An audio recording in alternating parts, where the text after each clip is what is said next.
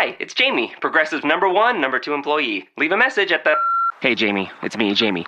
This is your daily pep talk. I know it's been rough going ever since people found out about your a cappella group, Mad Harmony, but you will bounce back. I mean, you're the guy always helping people find coverage options with the Name Your Price tool. It should be you giving me the pep talk. Now get out there, hit that high note, and take Mad Harmony all the way to nationals this year. Sorry, it's pitchy. Progressive Casualty Insurance Company and affiliates. Price and coverage match limited by state law. This podcast is a member of the Voices of Wrestling Podcasting Network. Visit voicesofwrestling.com to hear the rest of our great podcasts, as well as show reviews, columns, opinions, and updates across the world of wrestling. Do I have everybody's attention now?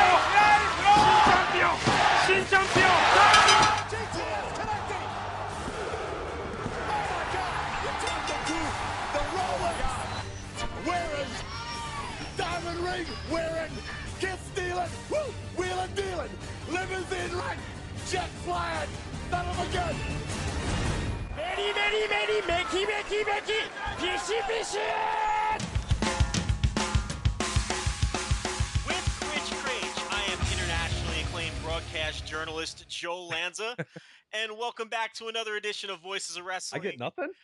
I said, I get I get nothing. I'm just uh just here for the ride. I said with Rich Craig. Just it's an honor for me to be here with you, Joe. Thank you. Oh, well, the pleasure is all yours. And uh, today on the show, well, I'll tell you, um, you know, it's, y- I- it only took me five seconds to bury you. How about I bury myself? How about that? Okay, good. Um, I think it's safe to say that Triple Mania was not better um, than. I mean, okay, let, we'll we'll do pros and cons. I think here in a little bit. We'll we'll do the pros and cons of both shows and and and come to a, an absolute conclusion because I don't want to jump to that right away. But yeah, you you were wrong. I'm, I'm not even sure that's necessary. Um, the question here, I, th- I think the, the way to tackle this is was Triple Mania the worst? Oh, this is the Voice of Wrestling podcast, by the way, in case you didn't know. Well, but you know, if you. If, I don't think you introed it. if you had-. I if interrupted. you had I interrupted so- you. No, that's my fault. It's my. It, that's why I'm, I'm correcting my my. if you had right so rudely interrupted me. I apologize. when I was doing the introduction, I would have gotten to that. Um, but you know, you you you, you had. I like how the day when we have the fewest amount of topics, you get right on the ball. You're like, let's go first topic, boom. Like that's I like it though. It's it's then I don't know where the last hour and a half's gonna go. It's gonna be fun. That that's I'm down with. You are such That's- an egomaniac. You can't handle that I did the intro, so No, I no you're totally sandbagging me now. This is this is incredible. You know, y- I'm not doing anything. You're the host, I'm the guest. We're we're just we're you know, having a good time here, sitting on the couch. listen with Rich Craig. Can we continue here or what? it's Bailey. Is it like the it's Bailey That's exactly what it's names? like. Yeah, okay. right. So I'm with which Yes, I like it. I, that's, that's gonna be that's a thing now. You realize that, right? Now you're now you're that's fine. with Rich Craig. Um, Triple Mania, as I've Yes. as I've tried to talk about about four times now. Um, listen, I don't know why. I think the question that has to be asked about tri- Triple Mania is: I- Is it fair to call Triple Mania um, the worst real wrestling pay per view all time? I'm not counting Heroes of Wrestling. Okay, because that that's I- that's w- when I was doing the argument with people and, and mentioning it, not not necessarily an argument, but discussing it of the worst like major pay per views or whatever. You always have the idea. Okay, do we count? Are we counting Heroes of Wrestling? That that's out. Heroes of Wrestling. I would say that's out. I would say among real Major League Wrestling promotions, WWF, WCW, ECW. Um, I'll throw TNA in there because I think they would probably have some legitimate contenders for this uh, dubious title.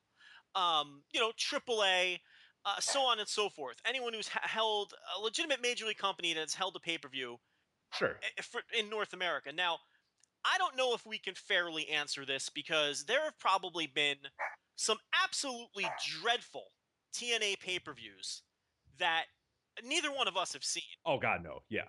Now, as I almost might DQ TNA for just, just because, and to be honest, I, like I've seen pretty much every WCW, I've seen pretty much every WWE, and I've seen a majority of the ECW ones. I'll, be honest, I've seen a handful of TNA pay per views.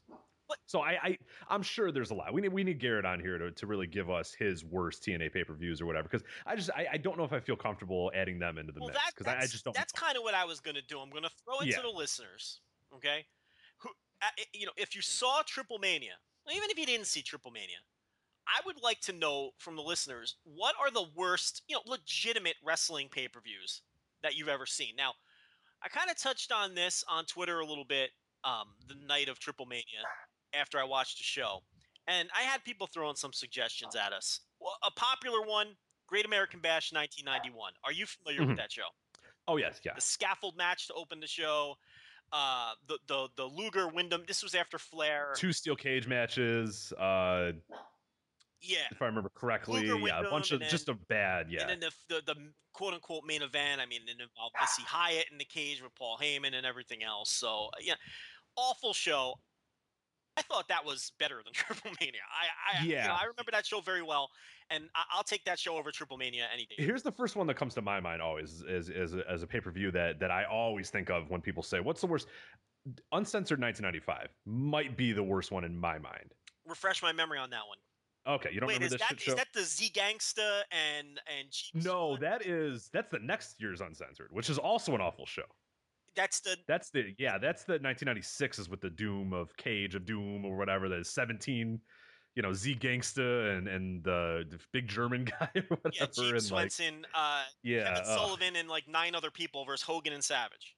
Right, and yeah, that one is really here, here's here's uncensored 1995. You might remember some of the matches. I don't know if you remember the entire card though, but but I'll run this down. This is one that always comes to my mind immediately when people mention the worst pay per views of all time. This is the famous King of the Road match, obviously the Blacktop Bully Dustin Rhodes, the infamous one where they bladed and both of them got fired. Yeah, so yeah, and it was terrible.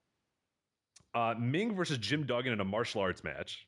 I now that you're mentioning this, I do remember this show. Go ahead. Johnny B. Bad versus Arn Anderson in a boxer versus wrestler match. Okay, I don't remember that, but I'm sure that was awful. Now, mind you, there was all these stipulations, and like all of them were like, "This match is like this" or whatever, and like within seconds, like nobody knew what the stipulation was, and they just forgot it and didn't do it. Like in this martial arts match, it was supposed to, and then Duggan just did like body slams and stuff, and it was just it, and nothing ever like worked. Uh, there's Randy Savage versus Avalanche, which isn't like the worst. There's that match. Uh, wait, Big Bubba the, Rogers what was the Sting. wait, what was the stipulation on that match? Uh, just no, um, nothing. Uh, I thought, uh, I Randy thought, Savage. uh, I thought uh, the, the, Oh wait, no, no, no, no, no. Th- Now I remember. Now I, Wikipedia did not have it, but I remember. It was a no DQ match. okay, because th- th- those. Joe, can you guess how it ended? Please don't tell me by DQ. Randy Savage defeated Avalanche by disqualification. Now the gimmick of these pay per views was that everything had a stipulation, right?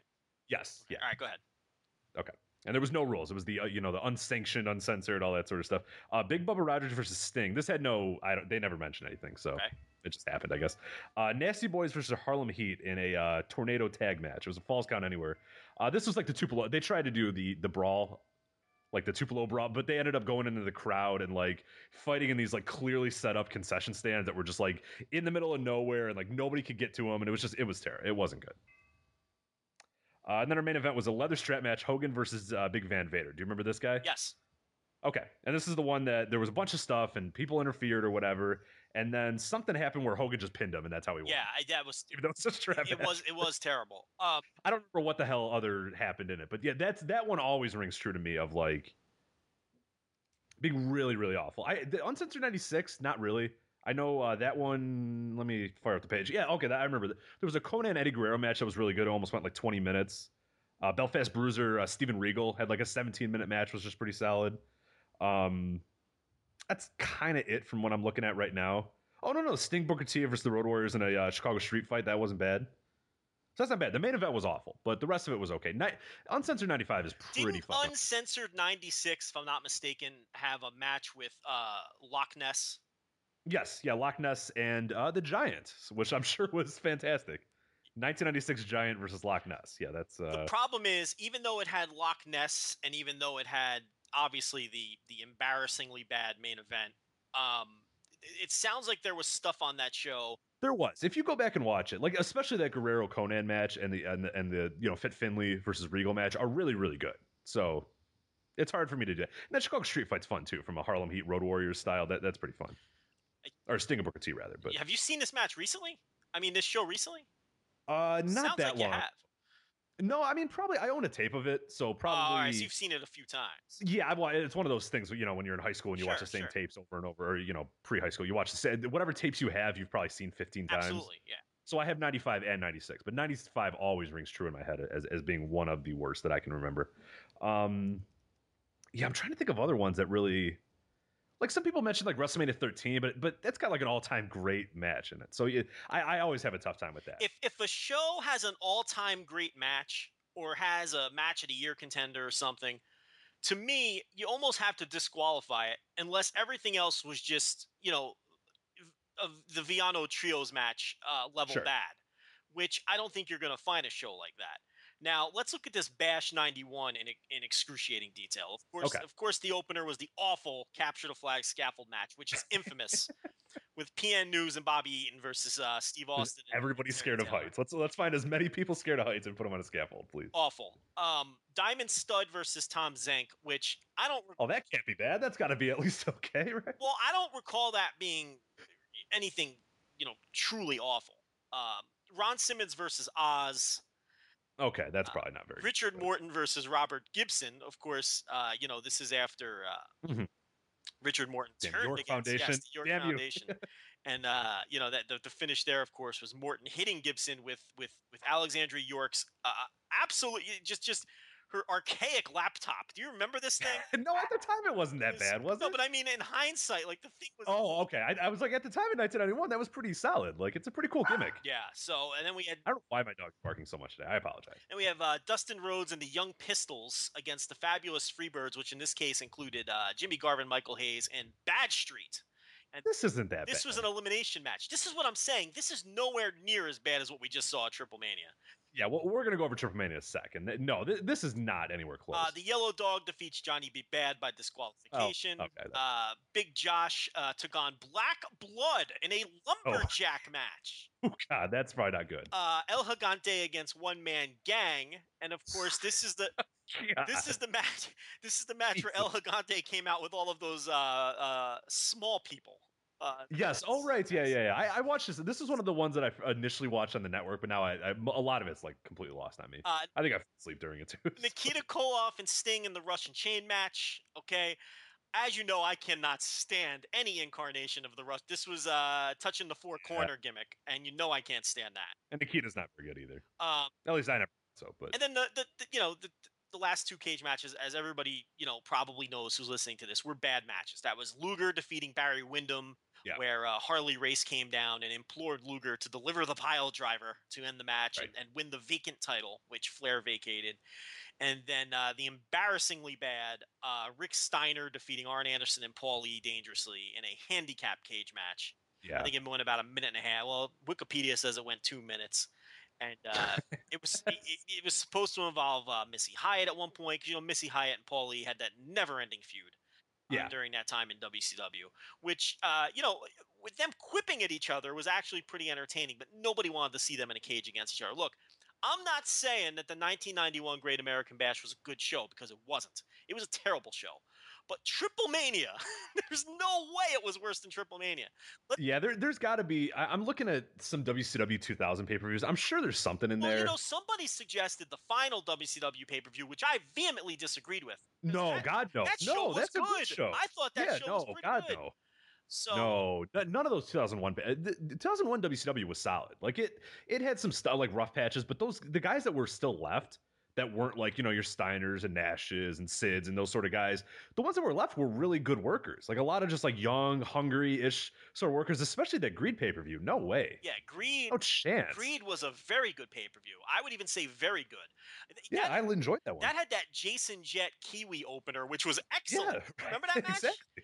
Yeah, oh yeah, of course. Then you had um, the Filthy Animals against uh, Skipper and, and uh, Kid Romeo. Uh, you know, yeah, no, I won't listen to that. No, that that's no. that wasn't a bad show at all. I that was a very good show. Um, All right, here, here's one that I found on. I was looking on a website of, of different like kind of worst pay per views of all time, sort of stuff, just kind of refresh my memory.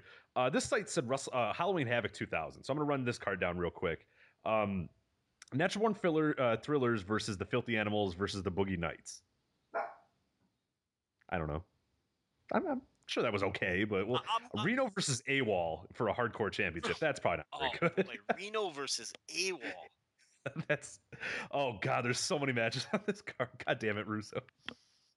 Uh, Misfits in action. Uh, that's Lieutenant Loco and Corporal Cajun, in case you're curious. Uh, versus uh, defeated the perfect event, which was Stasiak and Palumbo.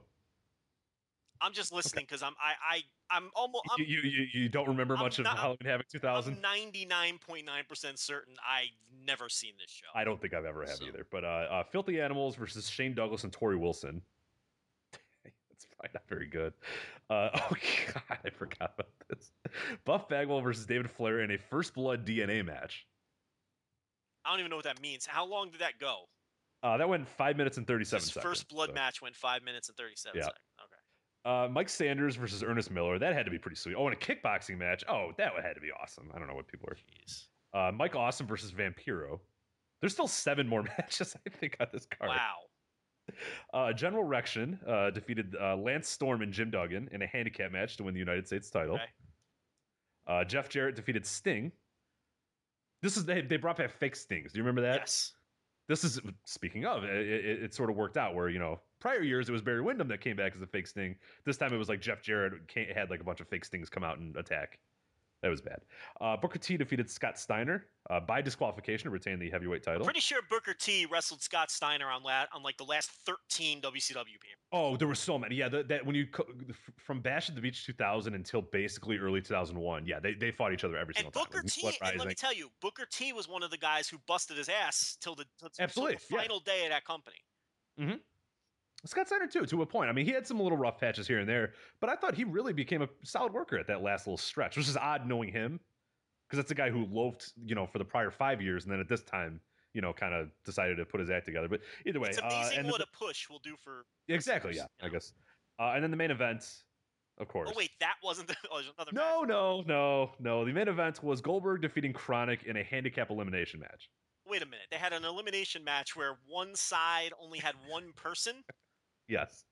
And that that that man was the babyface at that time. He turned heel uh, a little bit. No, no, he was heel at this point. Wait. So hold on a second. It was a, it was right, a, it was a handicap elimination match, and the heel was the guy that was out. I don't remember if he was heel because he he turned heel at the Great American Bash 2000, and then I don't recall if he because then he turned back real This quick. is- So I have no idea. At this 2000. WCW, they could have turned every week. Yeah, who knows? Yeah, at this point, I, I legit have no idea who the heel or the baby. You got people turning from Nitro to, to Thunder, and then Ni- Yeah, exactly. You know, so okay, what this was Halloween Havoc 2000. Yes, This sounds dreadful. this sounds pretty fucking and as bad. soon yeah. as this ends, oh, that main event was three minutes, by the way. as soon as this podcast ends, I'm watching this. I'm writing it down. Oh dear God. because that sounds like we have a legitimate contender. Now, there's a WCW show that comes to mind where it was like three tournaments on one pay per view. Do you happen to recall what show that was? Because I remember that being pretty terrible too. It's on one paper. It, it- it may not have been. There were multiple tournaments on one pay per view show. It was definitely Russo era. They were filling like two titles on one show. It might have been after a reset. Um, uh, Spring Stampede. possibly. Uh, because that one's pretty good. I don't know if that's that one. They were they were crowning a champion on that one. Um, let's see here. I'll go through. I don't think it's Spring Stampede. That one was pretty solid. Well, if any of the listeners pod, I'll look for it too after the show because I remember that. Yeah, they had a U.S. title and a tag team title tournament on that But same you're night. telling me that wasn't that bad. I don't remember it being that bad, but that could have been 2000 me. So what am I? I was also there live too, so that might be skewing it a little bit too. Oh, you were there live.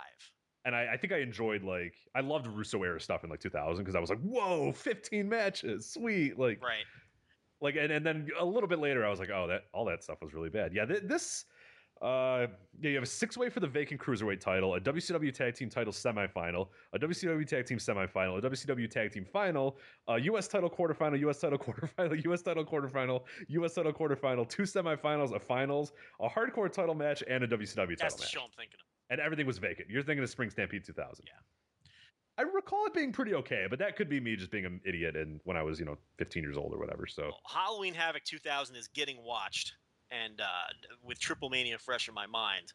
Um, WWE, you have anything even in the realm? Triple there was a lot. Like 2003 was a bad year, but I mean, you got to remember though with Triple Mania, okay, not only was the show awful until you know bell to bell until arguably the main event. Some people liked.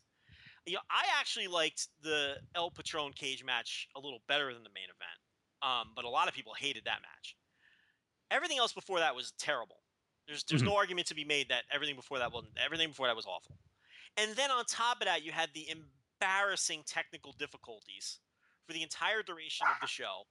And then on top of that, the show went off the air before the big angle.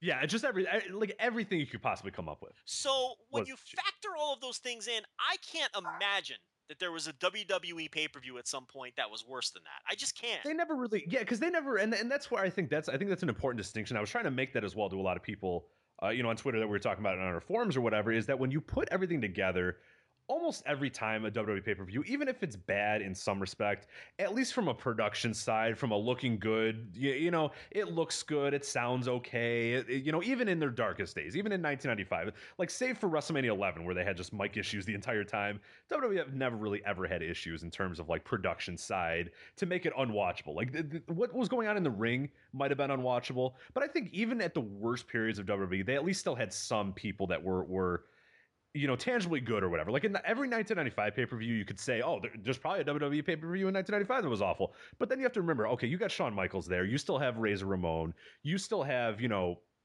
Hakushi was there for a while. Bret Hart was there for like you had any of those four guys, and there, there- there's numerous other guys in 1995 WWE as well. Pretty much anytime that they were going to have a match, it was going to be okay. So it's hard to really make that same like they they had a pretty solid roster pretty much every year since you know like WWE wise like since like 1989 like I think that roster's been pretty solid pretty much every year right I, would you agree? I would agree with that. There's always something there to sink your teeth. like even in like 2003 which i mentioned was a bad year and they had a bunch of terrible stuff and they had like raw only pay-per-views you know that that was when you had the ridiculous like triple h you know kane feud over like you know raping dead bodies and like that stuff was awful but still then you had you know a benoit an rvd uh, you know those sort of guys jericho those sort of guys that i feel like no matter what you can't really have a truly bad pay-per-view if one of those guys is working on there you know I completely agree. And actually, I kind of liked 1995 WWE. I mean, I, I'm probably an outlier there, but I, no it's actually aged pretty well i went back on the network and watched a lot of the in your houses from 95 it ages pretty well that that era, right before the added, like 95 to 97. 96 I job, love. 96 going back and watching, I enjoy a ton. I I, love 1996. I like that whole era. I got to be honest. I it's there's something about it that's interesting, and and I- don't know. I I you know I know a lot of people shit on that, and I know it was a terrible period for business in a lot of ways, but um you know I I, I like that stuff in real time, and I like it when I go back and watch it. But yeah, I I I can't you know again I'll kick it to the listeners. If you've got a WWE show that's even in the same neighborhood as this Triple Mania show, I mean, suggest it. I'll take a look at it. I think it's fair to take a look at some of these WCW shows, and I think you know if, if Garrett listens to this, or if there's any other uh, TNA enthusiasts who uh, happen to be listening to this, or anyone who made the mistake of ordering an awful TNA pay per view and and it, it, it has stuck in their minds since they blew forty bucks on it, uh, and you can think of one that was this bad, I'd love to take a look at that too. Because I I, I don't know if this Triple Mania pay per view was the worst pay per view of all time, but I definitely think it's fair to put it in the conversation. And I think it might actually be the worst pay per view of all time when you take everything under consideration. Yeah. Uh, how'd you want to talk about it? I mean, we, we've sort of talked about it now. We've kind of buried it in terms of. I, I don't think we have to go match by match unless you want Let's, to. hey, But listen, let's break down the show match by match, all right, let's do and, it. and and and let's just do what we do when there's a. I missed the opener, so you have to. That, the opener's I all can you. I handle was, the uh, opener. The, yeah. the opener was shit. Um, I mean, it was it was fuck. It was shit, and it, it you know it was the uh, it was the man woman exotico uh, mini you know um, atomicos match yeah, right. uh, that they traditionally open a lot of their shows with, and you know it had Drago, it had uh, Dinastia, it had uh, uh, Pimpinela, it had uh, uh, and a few people I wasn't familiar with. Mini Psycho Clown, Goya, Kong, I believe. A sexy So star I can well. give the two if you mentioned sides.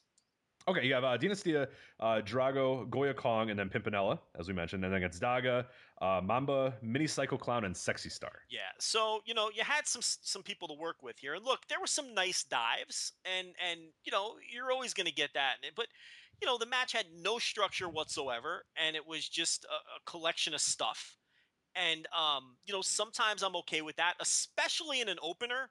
I think that you can, you know, most definitely get away with having a match with no structure and just being a collection of stuff.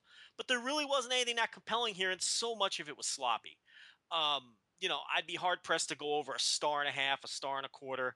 Um, and all of that, that entire star and a quarter would just be for the two or three uh, uh, dives that looked okay. But Mm-hmm. otherwise, it was just a fucking slop fest. I mean, th- this match looked like when you go to a mid level or low level indie show on the weekend uh, and pay five dollars, and there's and there's 18 fans there, and there's an opener.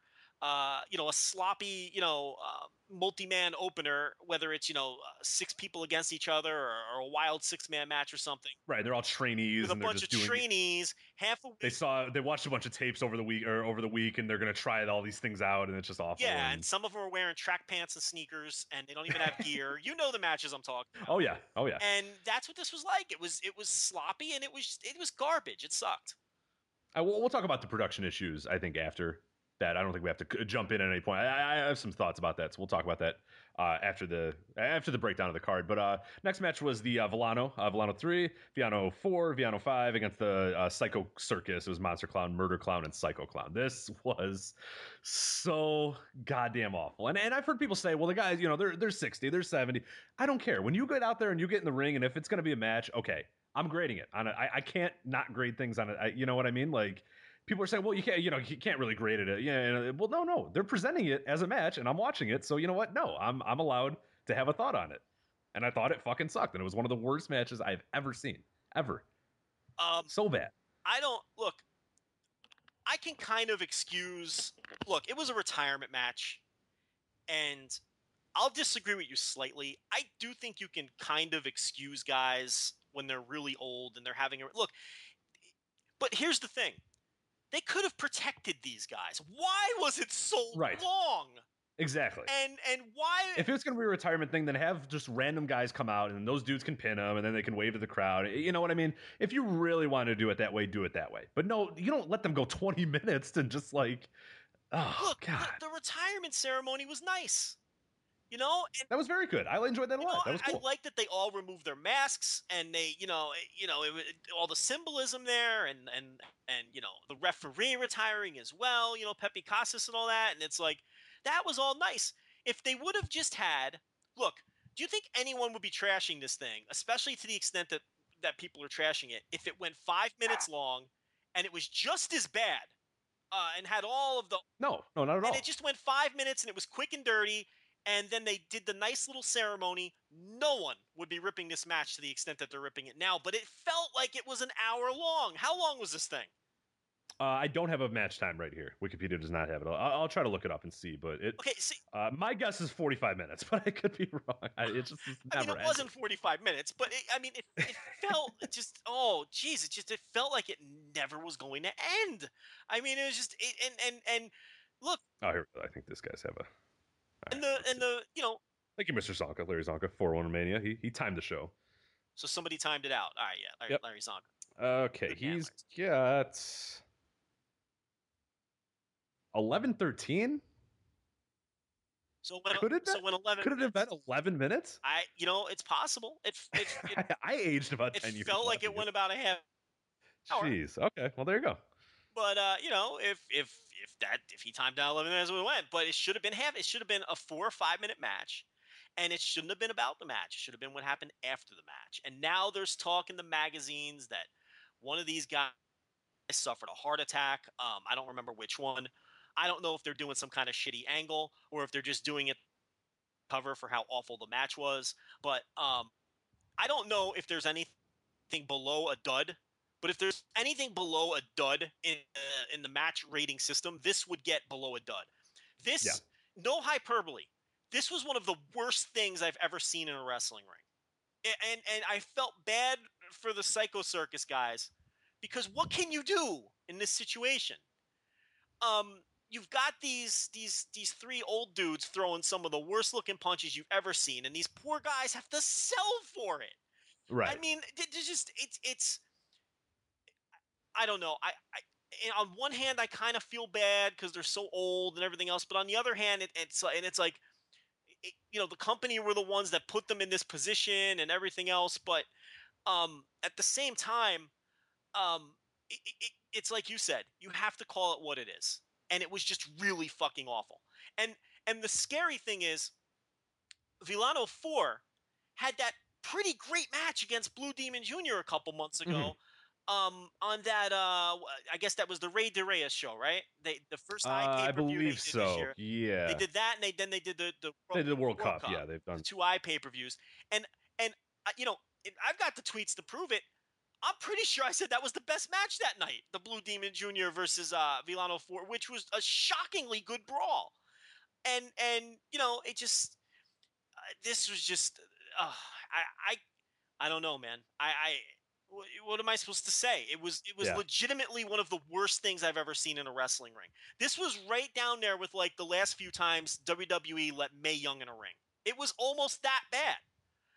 Um, it, wasn't much better than that. And I'm not I'm not trying to be you know be shocking or or rile people up. I mean, th- these guys were were were all time. I will never forget how bad this match was. Yeah, it was what it was, and that's what I mean. I, I'm not picking on these guys. I I know that they were in this position to have this, and they're you know of you know elderly, legit elderly men that are in this match or whatever. But still, you have to call it what it is. It was legitimately one of the worst matches I've ever seen in my life. That's it. I mean, I, I don't, I don't. We, we obviously we qualified it. We've said that, but yeah, at the end of the day, that's sort of how I have to grade it. Unfortunately, I mean, I don't want to do that. I don't want to. I went in thinking it was going to be kind of fun and it would be you know, like I said, if it was a few minutes, like you said, three minutes, four minutes, cool. You know, it's anybody, and they just come out there and they punch a guy, and then they fall down, and then they, hit, you know, and it's a bunch of circumstance or whatever. But it wasn't. It was way too. It was just whatever. We'll move on to another match, uh, the one that I did not enjoy at all. I don't know what you thought about this. This is the uh, three-way trio steel cage match for the World Trios Championship. You had uh, Aver- uh, Averno, Chessman, and Cibernetico uh, defeated Phoenix uh, and and Helico and Jack Evans, as we mentioned, and then uh, uh, El, Hi- El Hijo del Fantasma. I don't know how to pronounce it. Pentagon Jr. and uh, Texano Jr. El Hijo del Fantasma. That was not even There it is, that El was that was not even hard, Rich. That's not bad, yeah. Um, and of course that's uh, King Cuerno from uh, from But um, what are you doing? I'm, I'm explaining to you who El, Helio Oh, del you're- you're ruining Santa. is. Okay, um, Uh, but yeah, this was this should have been good.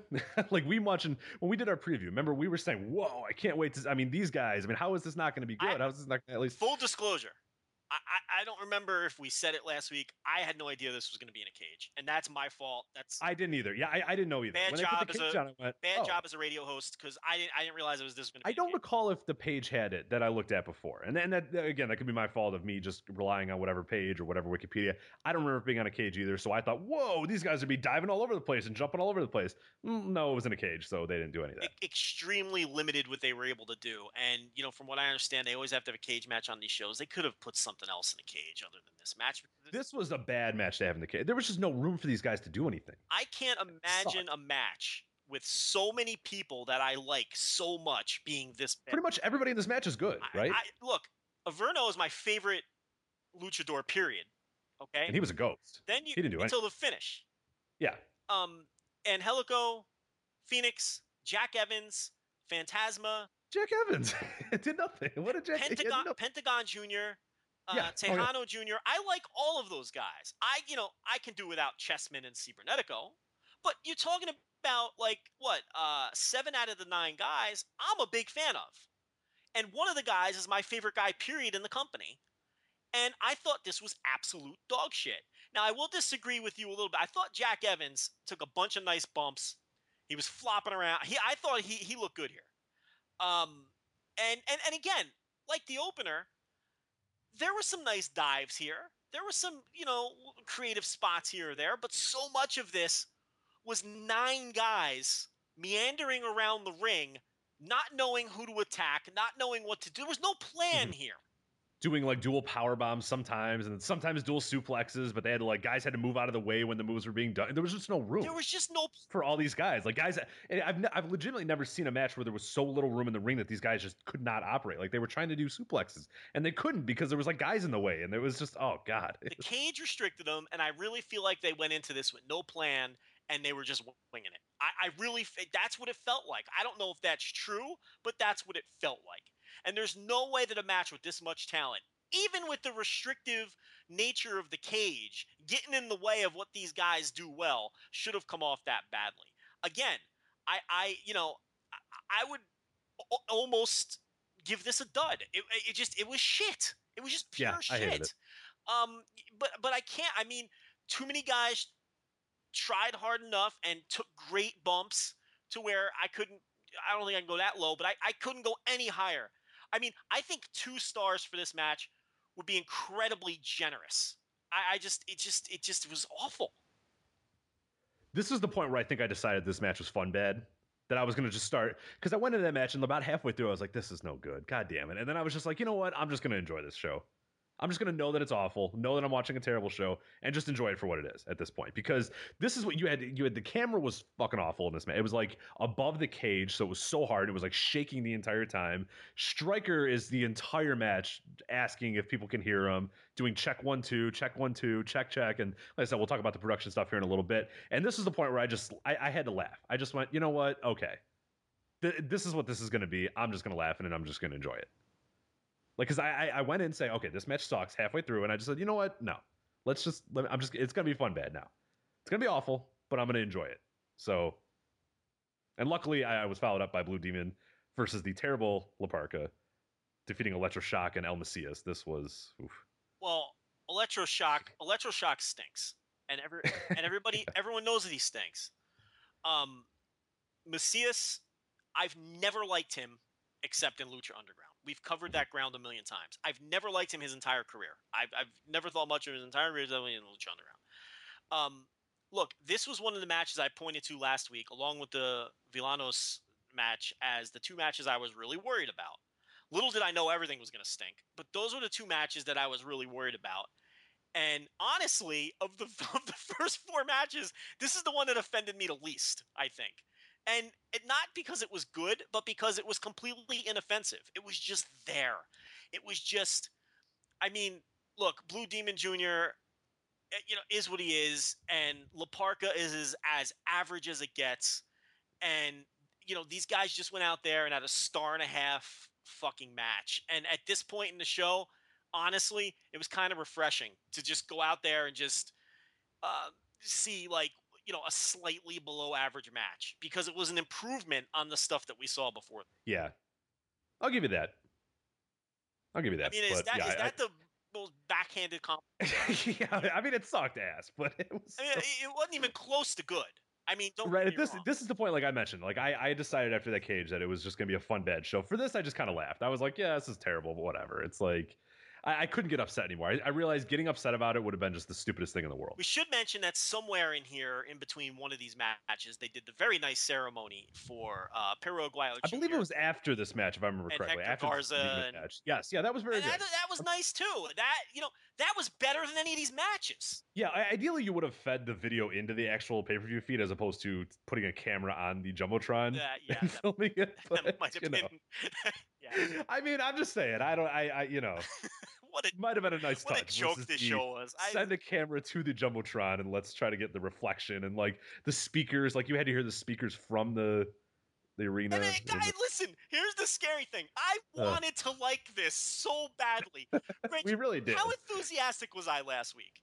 I mean, we, we ended the show because everybody said everybody was it was funny our, our, our- this podcast went up on a torrent site i have no idea who's uploading these to torrent sites but thank you you continue doing it if you if you really want to i don't really care but somebody went on there and said these guys are so negative and so negative or whatever and i replied because I'm, I'm a member of that torrent site and i said if we think we're negative listen to the last half of the show man we are so pumped for triple mania I said, listen to that last hour. It's just Joe and I going, man, this should be good. Actually- oh, this will be cool. Like, wait th- a like second. I, Wait a second.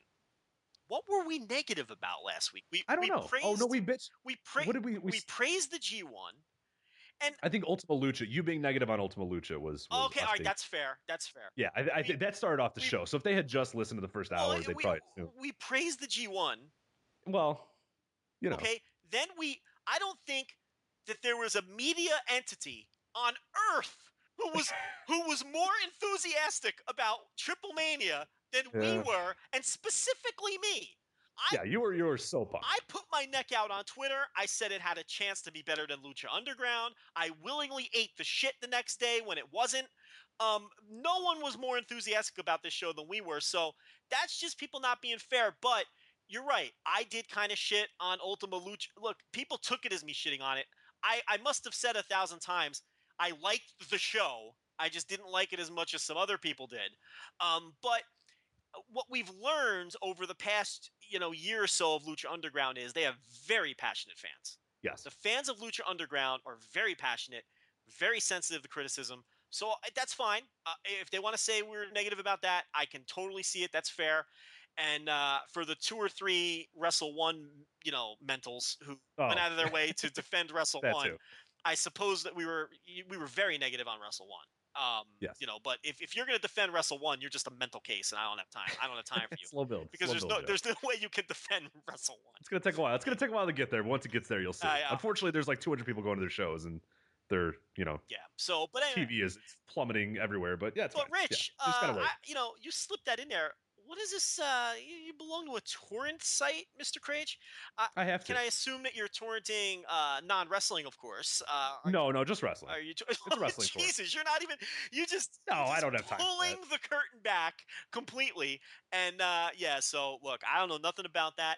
As you know, Joe Lanza is a fine, upstanding citizen who Right. pays for all of his wrestling. And actually, satellite feed to watch Nico Nico, and then you know, and, I, listen, not Nico Nico, uh, GTV and Samurai TV. You're up there at 4 a.m. watching your Oz Academy. So you know that's not happening. But anything that I can, uh, in all seriousness, though, anything that I can legally purchase, Absolutely. I do.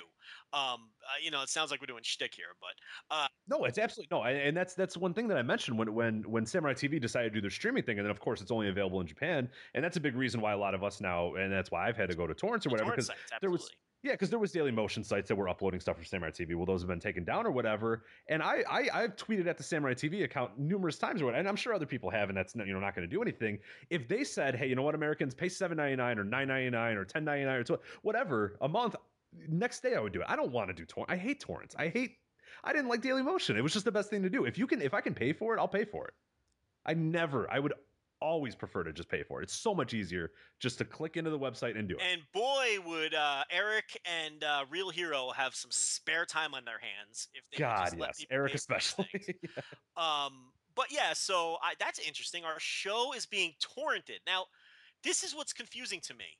Rich, uh, correct me if I'm wrong, unless this explains all your extravagant vacations. But our show Mhm. is free, correct?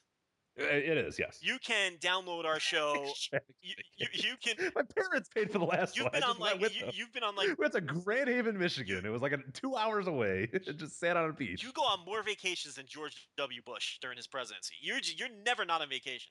Um, eh, so but our show costs zero dollars to download. Correct? Uh, it- yes, you can yeah. go on our website and click and play if you choose. Right?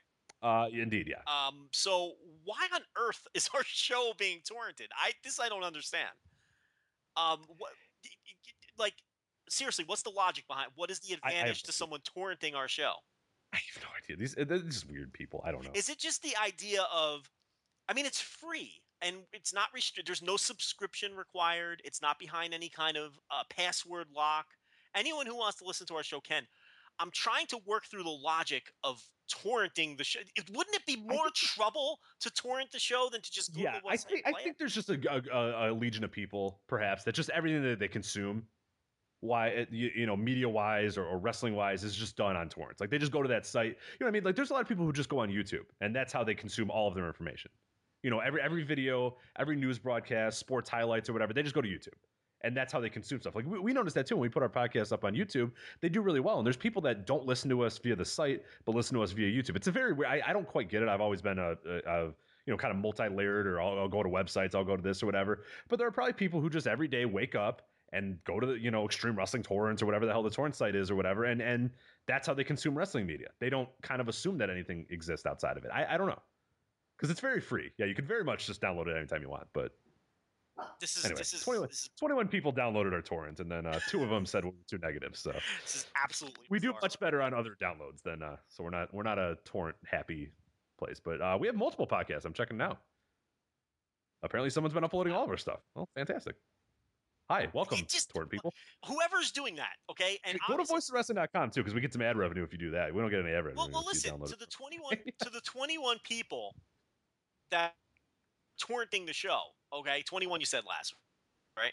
It's like Yeah, guys, yeah. it's like guys, you can just go to our website and and and play it immediately. You don't have to torrent it.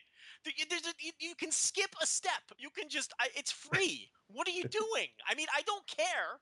It doesn't. It's no skin off of my back, honestly. But what? But I, I I'm appealing to you guys. What? Just go to the site and listen to it. I don't understand this. Is it just the idea of like these these people just get off on the fact that it's a torrent and they think they're That could be it too. this is bizarre behavior. I don't understand. No, but they have like all the like the every single like of the the weekly podcast that you can think of. You know, uh, like a a, a who's who of the Joe Gagney Podmass column. They're all up there. Every single one. Like the Cabana podcast. yeah, like the Cabana one's always up there. The Ric Flair one I know just came Well, up a few aren't they days just ago. going to Cabana site I and don't know. listening to it? Like you have your your certain ones behind the paywalls. Like they have the PW Torch ones. Those, they have the Wrestling those ones. make sense. Like, Because I get why you would torrent those. pay I for mean, you're kind of a dickhead. Just pay fucking eight dollars or whatever. But okay, but that's but I get it at least. I don't get like. MLW Radio Extra, they have on those. But then like Brian Vinny and Craig. Oh, well, okay.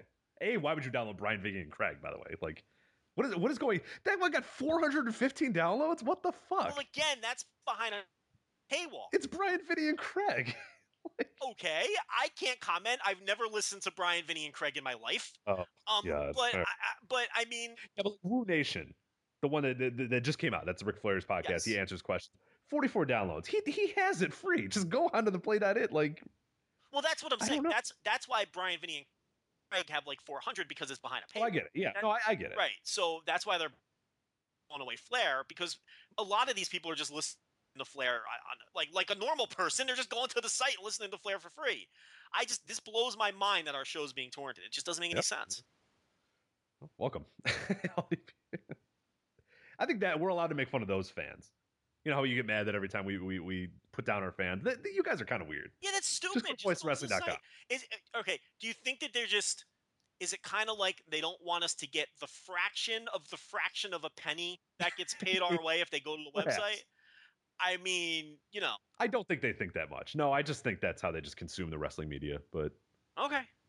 I don't know. Where'd we leave off here?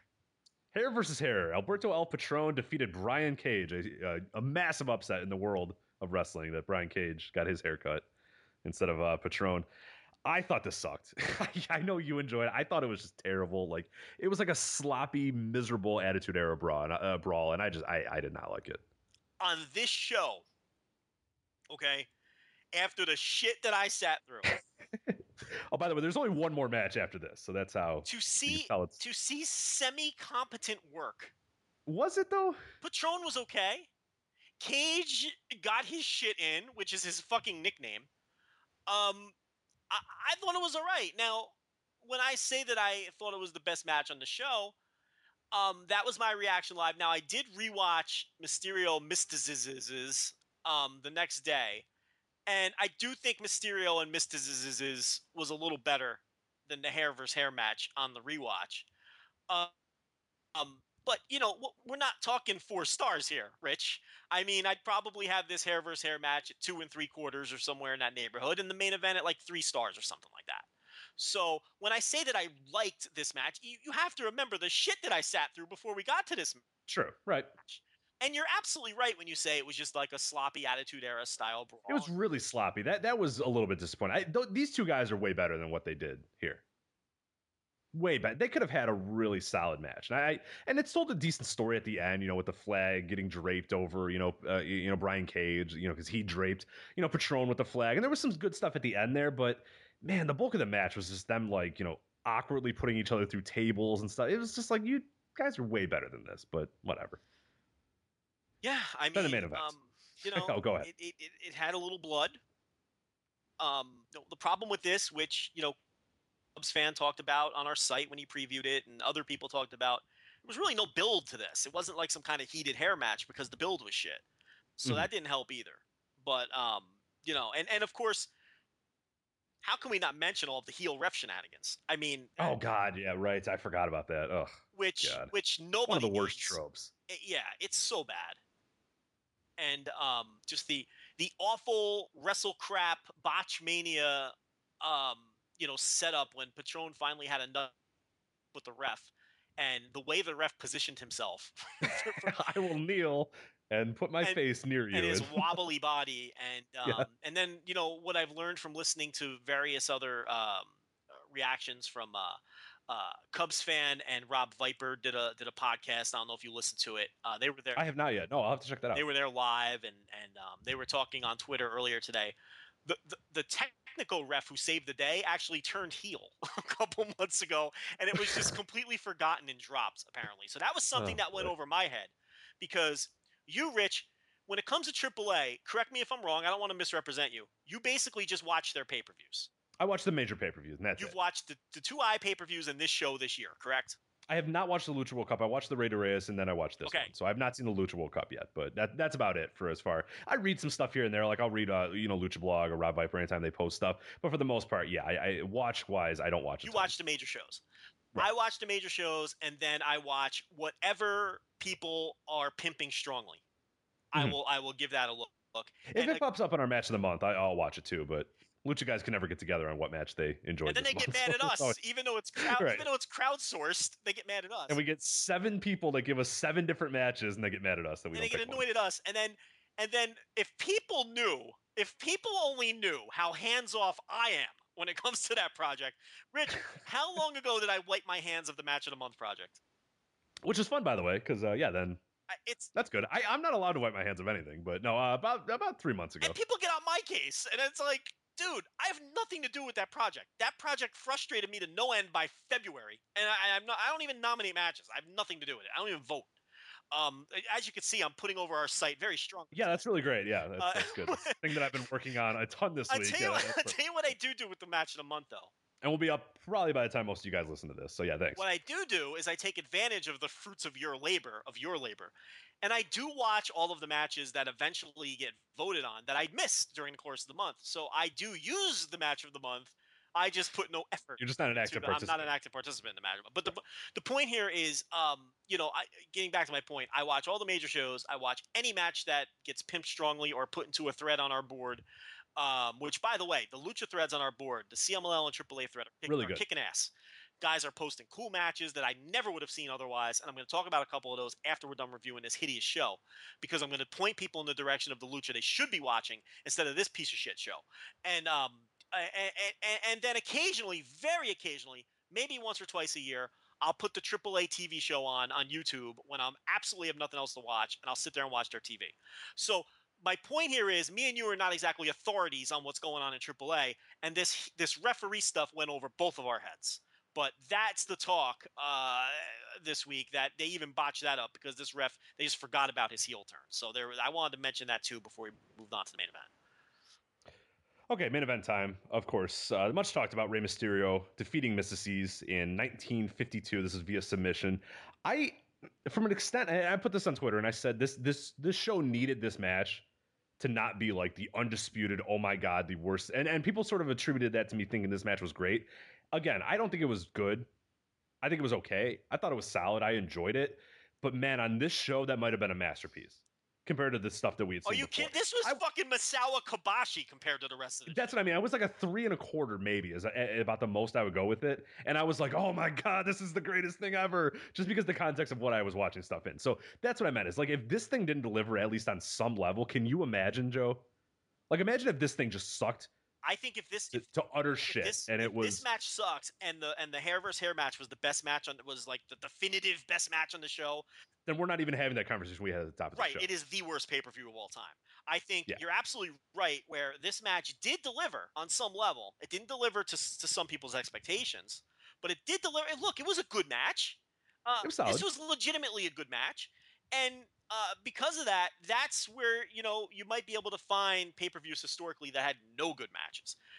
The only problem with that is I don't think you're going to find any pay per views that had the, the level of uh, technical disasters that this show had, which drag it down a whole nother notch. But yeah, look, i- this was good. I thought Rey Mysterio looked as good as he's ever going to look during this stage of his career. The guy is clearly shot, but He's so yeah, he's very slow now. It, it it's I almost kind of thought, hey, after a little bit, you know, away, he's going to come back. He's going to be, you know, not like I always said, not 1995 Mysterio, not 2003 Mysterio, not even like you know 2009 Mysterio, but we'll get something. We'll get close, and it was just not. I mean, he's he's a different worker. At he's the, but you know he he he does. He's smart still. He's smart, and he does deliver on the big on the on the on the uh, on the big high spots, and he did do some nice dives. I like the senton outside the ring. That was a nice uh, that was a nice move. Uh, Miss Disease for his part, um, he was good here. Um, he was probably better in this match than any match in WWE. I think that's fair Mhm. to say. And because he, he harnessed that character well too. And of course, for the people that didn't watch this, um, these guys both went in as baby faces. Technically, a lot of people on our board as well, and that's what I said. Like you said, our board does a great job of you know discussing lucha. And a lot of people said, "Hey, Mrs. is going to get booed here. I wonder if he's going to go heel in the match." And that's exactly what happened. He got booed, and then pretty much immediately snapped into action and said, "Well, then fuck it, I'm a heel now." and he and, And and worked the match the entire way, and did, did a good job with it too. and he did hint Seemed very natural for he him. did hint in the build that he might go, go Sure, heel as uh, well. right, so right. people were kind of expecting that. Um, but yeah, I mean, look, I would say that both guys' performances were solid. There was just something about the match that uh, it, it felt disjointed at a lot of points. And I, I there's some people who are saying um, I haven't really seen anyone say it was a great match. There's people who are saying they thought it was a very good match. I guess I could buy that. Um, personally, I just I don't think. Look, I think people have expectations for Rey Mysterio at this point that he just cannot meet. Um, he can still give you a good match. I don't think he can give you a great match anymore. I don't. Maybe if he's in there, I don't know if he could do that. Um, trying to think. Not with anybody they're going to put him in there with in this company, you know, Mhm. and you know, in my opinion, anyway. Um, he just passed that point. So, um, but it was it. Look, it sounds like I'm burying it, and this is going to come off like the Lucha Underground discussion from last week. So I should probably um, make it very clear that I thought it was a pretty good match. You know, three, three and a quarter. I'm right there with you, somewhere in that range. Not enough to save this disaster of a show, though. No, but uh, the, the ending was pretty cool too. Uh, Rey Mysterio tapped uh, Mrs. out with his own move. Uh, you know, the armbar, the, the, little- yeah. uh, the little Mystica, yeah, for people that aren't aware. And so that, that was a pretty cool story as well. And, and the also the story too was uh, Myzteziz throughout the match was doing the six one nine and tried to do the West Coast pop and that sort of stuff. So that was kind of cool from that ex- Or the standpoint. 619, as Hugo was calling. Oh, right. the 619. Right. And then the ending happened. And then the match was over. And then the whole thing just went to absolute shit. So Rey Mysterio, I- I'll do a quick recap here and then you can kind of react and talk about it because it was just so goddamn bizarre. It, it, it encapsulated this show perfectly. I thought it was just the perfect way for this terrible show to end on just this like total shit show of a confusing. So, so Rey Mysterio goes to the outside. He's, he's, I forgot who, who who was it that he was talking to. I, I missed the beginning. So I don't know if they introduced who this was. Wait, what? It was some lady at, at ringside. It was one of the Peñas, I think, is what uh, Hugo said. Yeah, yeah. I, I don't know who it was. Anyway, he, he's he's jaw jacking with her or whatever. Um, uh, Perro Aguayo's old stable. What what's their? Apero Del Mal. Yeah. They, they, they come out. They start attacking Myzteziz or whatever. Rey Mysterio, after like five minutes, turns around and goes, "Oh no!" and then like comes in and helps them. And then those two, they they they get all those guys out of the ring. Joe Líder made an appearance. Right, Joe Líder, but he he remained. They got everybody out of the ring except for Joe Líder, who then got a staple gun to the chest from uh, Myzteziz. Seemed like a, a, a rapid acceleration. It kind of escalated kind of quickly there. Um, and then after a little bit, Myzteziz just turned on Rey Mysterio and then proclaimed himself that he wanted, you know, that he was, you know, wanted a hair versus hair match against Rey. Put him through a table, and then the uh, camera went towards the entranceway as Konnan came out to try to cut the final angle, And which was C's putting on the T-shirt and officially joining the stable. and we so, saw none of it right. because at that point the show cut off. We saw Matt Striker go, or we heard Matt Striker go, Konnan's in the ring. What does he have to say? We got to go. Bye. He didn't even Like, oh, say that. He just got cut off mid sentence. Oh, did he get cut off? I don't remember if he actually said goodbye. he Maybe that's that's an old Tony Schiavone trope is that we got to no, go. No, he but- just got cut off mid sentence. Uh, Okay, because he said Conan has something to say, and then I don't remember what after that. and they had about five minutes of satellite time left. Yeah. They just it just he just got cut off. Um, it was just you know the ending was. So if you're following, Myzteziz came in as a babyface, went heel during the match, turned babyface again, and then turned heel. Yeah, because they kind of were both being attacked, and there was, uh, yeah, I I guess you summed it up all right. But uh, Joe Líder, whoever nobody can stand. I have a weak spot for that guy. I I think he's absolutely out of his mind and he's fucking nuts. And I love watching him on these DTU shows where he's you know DTU is this this wacky uh, lucha promotion, which kind of models itself after like mid '90s ECW, and they're barbed wire tables. They're lighting shit on fire. They're lighting each other on fire. It's just fucking insane. And uh, it's mostly like 18 and 19 year old kids, you know, Mhm. just cutting in, just breaking in, and Joe Líder. And Right. you know, and, and, and, and he's just he just you know it, it's just I have I there's a soft spot. It's like it's like uh, I, I don't know. I, I'm really into watching him maim himself with these 18 year olds on these DTU shows. Um, but you know, Lucha fans can't stand the guy, and he had to show his face here. And um, I believe he took the staples also to the head, didn't he? Wasn't he bleeding by the end of all this?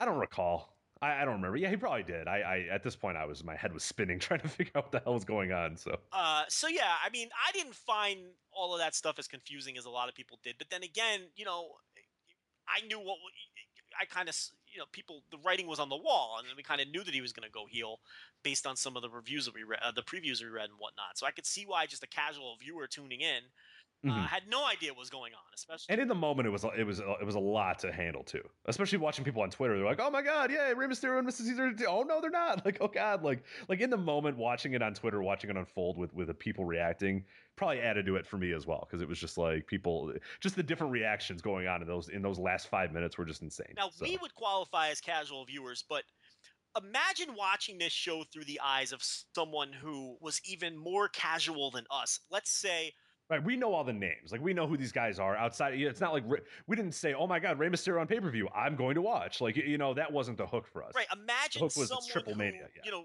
truly was coming into this thing blind. What they must have thought of this show, or someone who maybe watched Lucha Underground all year and said, "Oh, I know a lot of these names," and and, and watched this show. What they must have thought of this show. I mean, this was a complete disaster for AAA in terms of them trying to break into a new market because they clearly this show had to have run off. Um, I, I, look, I don't know how many people ordered it to begin with. Probably under ten thousand. Is that fair to say? Uh, yeah, I would probably put like somewhere in the six eight range at, at the high high high end. I, I it'd probably be lower than that. Let's say but yeah, eight thousand exactly. people ordered the show. Okay, you would have to think right off the bat that four thousand of them are never coming back after No, watching God, this no. absolute complete shit show of a disaster. Terrible wrestling.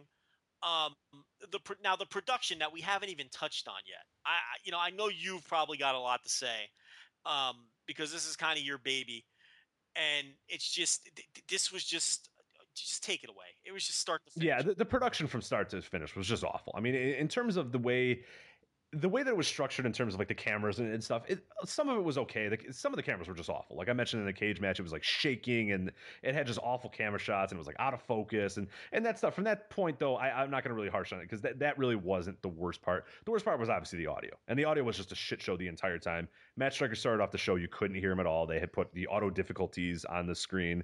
Uh, eventually, Striker started to work. And by the way, Hugo Savinovich was with him, and you didn't hear him until God, the, the sixth match on the show. Well, Hugo, well, completely- you you missed the opener. Hugo was there for the opener. Then he he disappeared. So when you started watching, he was gone. Okay, but he was there. in the okay, okay, he was the, oh, he was there for the opener. Okay, and then, and then from the here's and then here's what was screwed up. Like Striker didn't realize that we couldn't hear him for a while, and Mm-hmm. Striker was having these conversations with Hugo on the air, and we were only hearing Striker until until Striker got clued in on Twitter. Who's producing this? Is there anybody? yeah in their exactly ear? and that, and that's that's the biggest thing i wanted to say about this because one of the st- things that i've heard is, is people laughing at matt Striker and saying oh my god what an idiot you know he's asking people on twitter what they're hearing and he's doing check one twos on the air and doing all this bullshit you know whatever and Striker i i get it he says a lot of annoying shit and this was not you know one of his finest he said a lot of stupid annoying shit during this entire show missed some things did all this sort of stuff. But He didn't when call you the look Mystico, which was and and the he called it the fujiwara the armbar yeah that, slap the leg thing was just That was pretty fucking stupid, yeah. And he's he's liable to. That's a Matt Striker thing. You know, when he's going to do a broadcast, he's going to say about six or seven. You're getting a half completely eye roll things where you're like, uh, what are you saying, dude? Just shut up. Just stop. Like, like I I don't mind the guy. I think he's pretty good at, at what he does. But there's a few things where even I'm just like, dude, just just shut up. Just don't say it. I know you know not to say it. I know you want it. Just just don't. It's okay. he doesn't know not. That's the thing.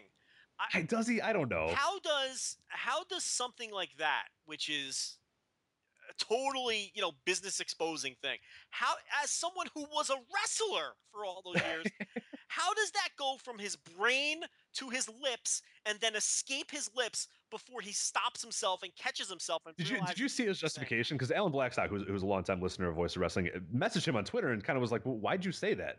And he did you hear his? Did you ever see his I response? did not.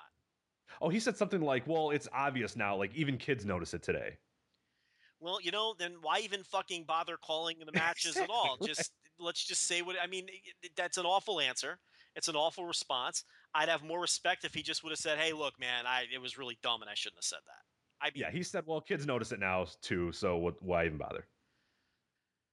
Not great. Or I mean, even if he could have kayfabed it, I mean, he could have said something like, "Well, you know, sometimes wrestlers slap the leg to make it sound like there's more impact for, for the benefit of the, eh, you know, say that heels Right, right. Still let it be. Eh, yeah, Kay- put some, kayfabe it up at least. I mean, geez, I mean, just uh, you know. But anyway, go ahead. Anyway, yeah. So, so throughout the show, I mean, obviously, Striker's having huge issues. It, it, it- relying on Twitter to say, "Hey, can you hear me?" On Twitter, let me know if you can hear me. Let me know if you can hear me or whatever. And there's people just railing on him and and, and whatnot. And you know what? Eh, that's not his fault. Whoever was producing this, which apparently was no fucking nobody, because he was getting. I, I don't know if they had. Did they not have headsets? I don't know what the hell was going on.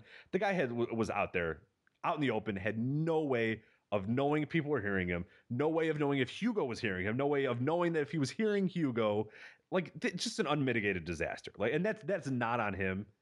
As a person who's done production, who's done TV production or whatever, the guy on the other end there is out in the open and has no recourse. If there's nobody in the truck saying, or he doesn't have a headset saying, "Oh my God, we can't hear you," you know, do this, do this. He had no direction. It was obvious that he no, had no direction, and there's not much you can do with that standpoint. And then my other thing about Striker as well, um, you know, people were railing on, oh, he missed this. Oh, he didn't say this. He was this wasn't specific. Oh, he was doing this wrong or whatever.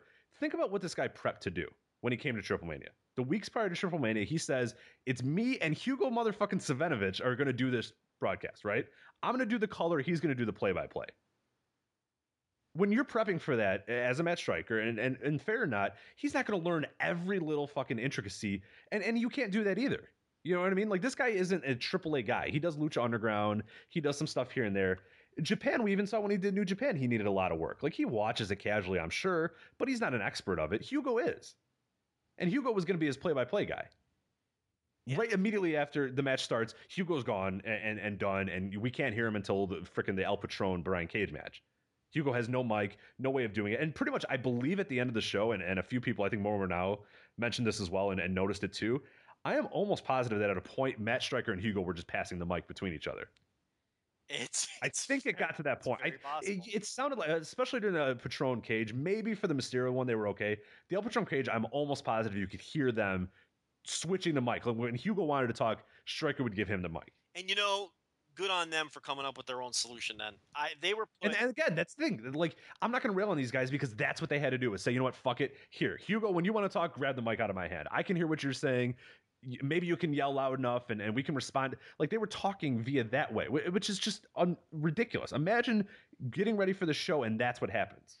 I, I kind of think burying Matt striker for saying two or three really stupid things is kind of unfair and missing the point here where you can't really bury him or Hugo or either one of them for for what- the situation that they were put in Was fucking terrible. It was it was unpro- they are like free- ungodly unprofessional. Like like they're they, pretty- I I would absolutely and they're pretty much in my opinion they're free and clear of criticism for their performance because I would if, if Matt Striker in the middle of it said "fuck this, this is fucking stupid, I'm leaving." Bye. I wouldn't have cared. I would have said, you know what, you're right.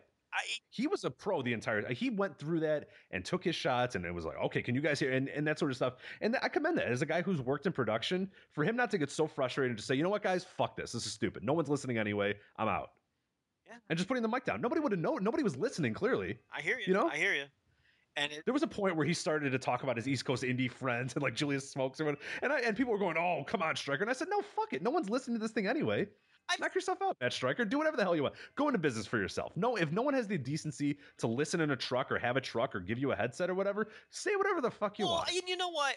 And That's people being pretty nitpicky because what's the problem with giving some background on Jack Evans? 'Cause Right. I know what they're talking about. It was when he was talking about Jack Evans, and he was saying that he's been managed by Julius Smokes, and he man- he mentioned a couple other people that were managers of Jack Evans. That what's wrong with that? What's wrong with giving a little background of the guy? Enter that's that's extremely nitpicky. And Mhm. again, if that's where you got to go to criticize the guy with this with the situation that he was put in, and under the circuit the circumstances that he was dealing with, then I mean, geez, it's like uh, you know, that's that's almost like, um, you know, hooking up with a model and complaining because there's a pimple on her ass. I mean, Right. it's like, can, can you? Let's look at the big picture here. Look at the situation this guy was put in. You're gonna rip him because he brought up Julius Smokes? Ah, that comes off super petty. I didn't I didn't see people doing that, but whoever did that, that's There, there were quite a few. that's that- beyond were- petty. And, and I- And yeah, I think the biggest thing for me, and, and that's what I've came away with this is, is is look at what the role that that guy prepared for, and look at what he got and what he had to do. I think that dude was an MVP. I think he was awesome then. If if considering that he comes into prep to be the play by play or the, the color guy rather to Hugo, right. who's an expert, who's there all the time. I mean, he's gonna say, "I'm jumping off of you. I'm gonna I'm gonna add some comments here and there. I'm gonna add some stuff that I know from Lucha Underground. I'm gonna add some background to these guys. But Hugo, you do the heavy lifting. No, I'm doing everything. He does play, solo play by play, which is hard enough as is if you know the company that you're doing. Let alone doing solo play by play for a company that you prepared to be the color guy to a guy next to a guy who's an expert. I felt gutted for both of those guys. Absolutely. And there was at one point you could hear Hugo talking through Striker's mic, and it was clear that Hugo didn't know his mic was on. And I'm just, I think I even tweeted out to. I was like, oh, this poor, this poor Hugo. He thinks people can hear him. He's talking to himself. Nobody can hear him. It's just I felt gutted for both of them, and and, and the fact that they retained their enthusiasm all the way through. Uh, I don't know how they did through the main event, and we're still enthusiastic about the main event. And then you got Hugo as the main event's wrapping up, plugging the next show on October 4th and telling people with a straight face, Tell your cable provider to, to carry this next pay per view. come see our next spectacular events on October 4th. it's like, you know, eh, give these guys a break, will you? I mean, do we really need to rip these guys with the situation they were put in? You know, slap the leg aside. Look, Striker's gonna say we. It's a. It's like you said. It's a given. He's going to say a couple of stupid things. All things considered, you're absolutely right. He's taking way too much shit. And um, you know, eh, there was a point where I don't. I don't know if this was the case for you, where the picture flipped upside down in the middle of a Oh yeah, match. yeah. I had that during the cage match. There was numerous times where I was watching an upside down cage match. Yeah, but and was- and and just you know, what the fuck? How do you do that? Like I don't even know how you do. It. I as a person who's done, I don't even know how you do that. The skipping in the beginning, the audio issues, which it seemed like they're you it just it, What are you doing? it seemed Like, like they were even- it seemed like they were prepared for him since it said audio difficulties on the screen uh, Yeah, within the right. first five minutes of the show. This just came off like a minor league show from start to finish with the ring work, with the production gaffes, and with the audio issues. This just came off as a fucking it's just absolute bush league garbage. The entire show. Um, so I will watch this Halloween Havoc 2000, but it's got it's got a lot of ground to make up. Uh, if it's going to be worse than this, Maybe, maybe I'll watch it tonight too. We can we can bounce off each other. I, I can't. It, it's going to be really hard to be worse than what I just saw. And you're right. The only saving grace was was to some extent that main event, but you know, Yeah. it's not like that's a match I ever want to watch again. I mean, you know, Oh God, no, no. um, you know, it's it's hey, um, you know, it, it, it's crazy when the uh the the, the two like uh the, the Hall of Fame deal they did for uh, Garza and, and Aguayo and the thing they did for uh the, the Villano like, that was better than the matches. That stuff that Yeah. they did it came off far better than the matches. Um, so yeah, just an absolute unmitigated disaster. And I'll tell you what, um, what's funny is I'm almost positive that their next show, which they're putting on pay per view, is head to head with Bound for Glory, which Oh God, That's- what a night. that's like the that's like a you know you, you have like I don't even know what to call that. That's like that's that's almost like there's a conflict with the cable with like the pay per view carriers, right? Like which one uh, it's like which one would you rather carry the least is is what the debate will be here. I mean, no one's going to order either show. And it's like this is like the head to head battle. This is like we, both of these shows are going to do far less than 10,000 uh, buys a piece. Bound for Glory might do less than 5,000 buys. This after the disaster that was Triple Mania, that That's gonna be about two thousand. and they're yeah, going to be and they're going to be splitting the market. I mean, can you even estimate This seems like a bad idea. This seems like a uh, not a very good. can you idea. even estimate? I'm gonna go out on a limb and say this is not a great idea for either company. Can you even, Someone needs to discuss with each other and and well, can you even make an estimate of how many people are going to buy these shows? Are they going to get 5,000 buys combined? I don't know if TNA is going to get 5,000 like you said. I, I really don't. I don't. I mean, weren't they doing 5,000 in their prime? They, they've done as low as 5,000 before, and now they're at their lowest point ever. of people just not giving them. The TNA Lunatic Fringe has turned on the company. Yeah, that's That show's This- to do like 2,000 buys. yeah, two thousand to three thousand. I think Lucha uh, Lucha might do that. Maybe a thousand to two thousand. We need. I need to see a number on Triple Mania. on, on what this had. Yeah, if this only had two thousand, then we can safely say if we say like eighty people are gonna you know order this next one. Whatever Triple Mania did, you can slice it in half, it, and that's being generous. Yeah, no no observer yet, so I don't know. Uh, I, I've been refreshing to see if it comes up at any point. There are see it. no casual viewers who are buying this thing ever again. Oh God, no. They're not going to trust this company. They're never buying it again. And hardcore fans, the people who would listen to this show, half of them aren't ever going to buy a AAA show again. I'm the only dope who's going to buy the next one because I will buy the next one because I like AAA. And I and and look, I'm someone who I, I, I understand all of the AAA tropes. I know that you're going to get them. I don't like them, but I know they're going to be there. I'm, I'm, I'm I, you know, I was genuinely foolish in thinking that they would curtail a lot of those things because of how important this show was to them in expanding into the, the pay-per-view market and into the Mhm. United States. I really thought they would curtail a lot of those things, and they didn't. They, they, Right. they, they, and, and, and on top of it, when you when you throw in the production issues and you throw in how bad the first four matches were, um, e- even wor- look, a lot of times AAA matches are bad. I, I- this was worse than uh, and look, I'm, look, I'm not watching it on a show by show basis, but th- this was the worst of the worst that I've ever seen. Well, and, and the Reyes de Reyes show had a bunch of quality matches. Oh yeah, absolutely. And, and when you think about it too, I, I think you, you brought up a point that I guess we didn't bring up earlier is that when you look at, at, at the ramifications of the show and what this show was supposed to mean for AAA, how long have AAA has AAA said we need to to penetrate the United States market? Over 20 years. Exactly, 1994 through basically, and, and and since that, since when worlds collide, which you and Alan talked about at length. Great podcast, by the way. You can see it at f4wonline.com. I also uh, put it on the uh, our, our website as well. You did an appearance on the Dr. Keith show and, and talked about When Worlds Collide as a part of a bigger podcast, but really good show. But you guys talked about that show, and immediately afterwards they said, okay, we're going to run, you know, the LA, we're going to go to Chicago. where they had a bunch of shows here in Chicago. They had a bunch of shows in LA or whatever. But they've been trying to be a legit, you know, player in the American wrestling market since 1994. Yes. This was their first big opportunity to be on American pay per view. They went all out. They were, you know, their PR. We we said some not nice things about them last week, but for the, you know, for the most part, they were all over the place. You couldn't, no wrestling website in the world anywhere that's worth anything didn't have some AAA. we were getting you, you know what I mean? we were getting daily press releases. Yes. So You had the hype video. You had the 15 minute hype video on YouTube. We had daily press releases. You had F4W, PW Torch, you know, MLW, uh, all these sta- uh, you know, anyone. You, you can name any of them.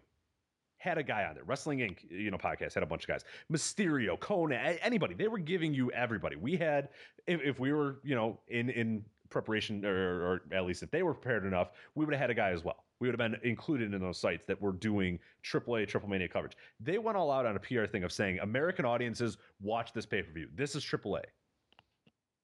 But apparently, on the other end, they just said, "Yeah, we're going to do the same shit we always do, and we don't care if it doesn't appeal whatsoever to American audiences."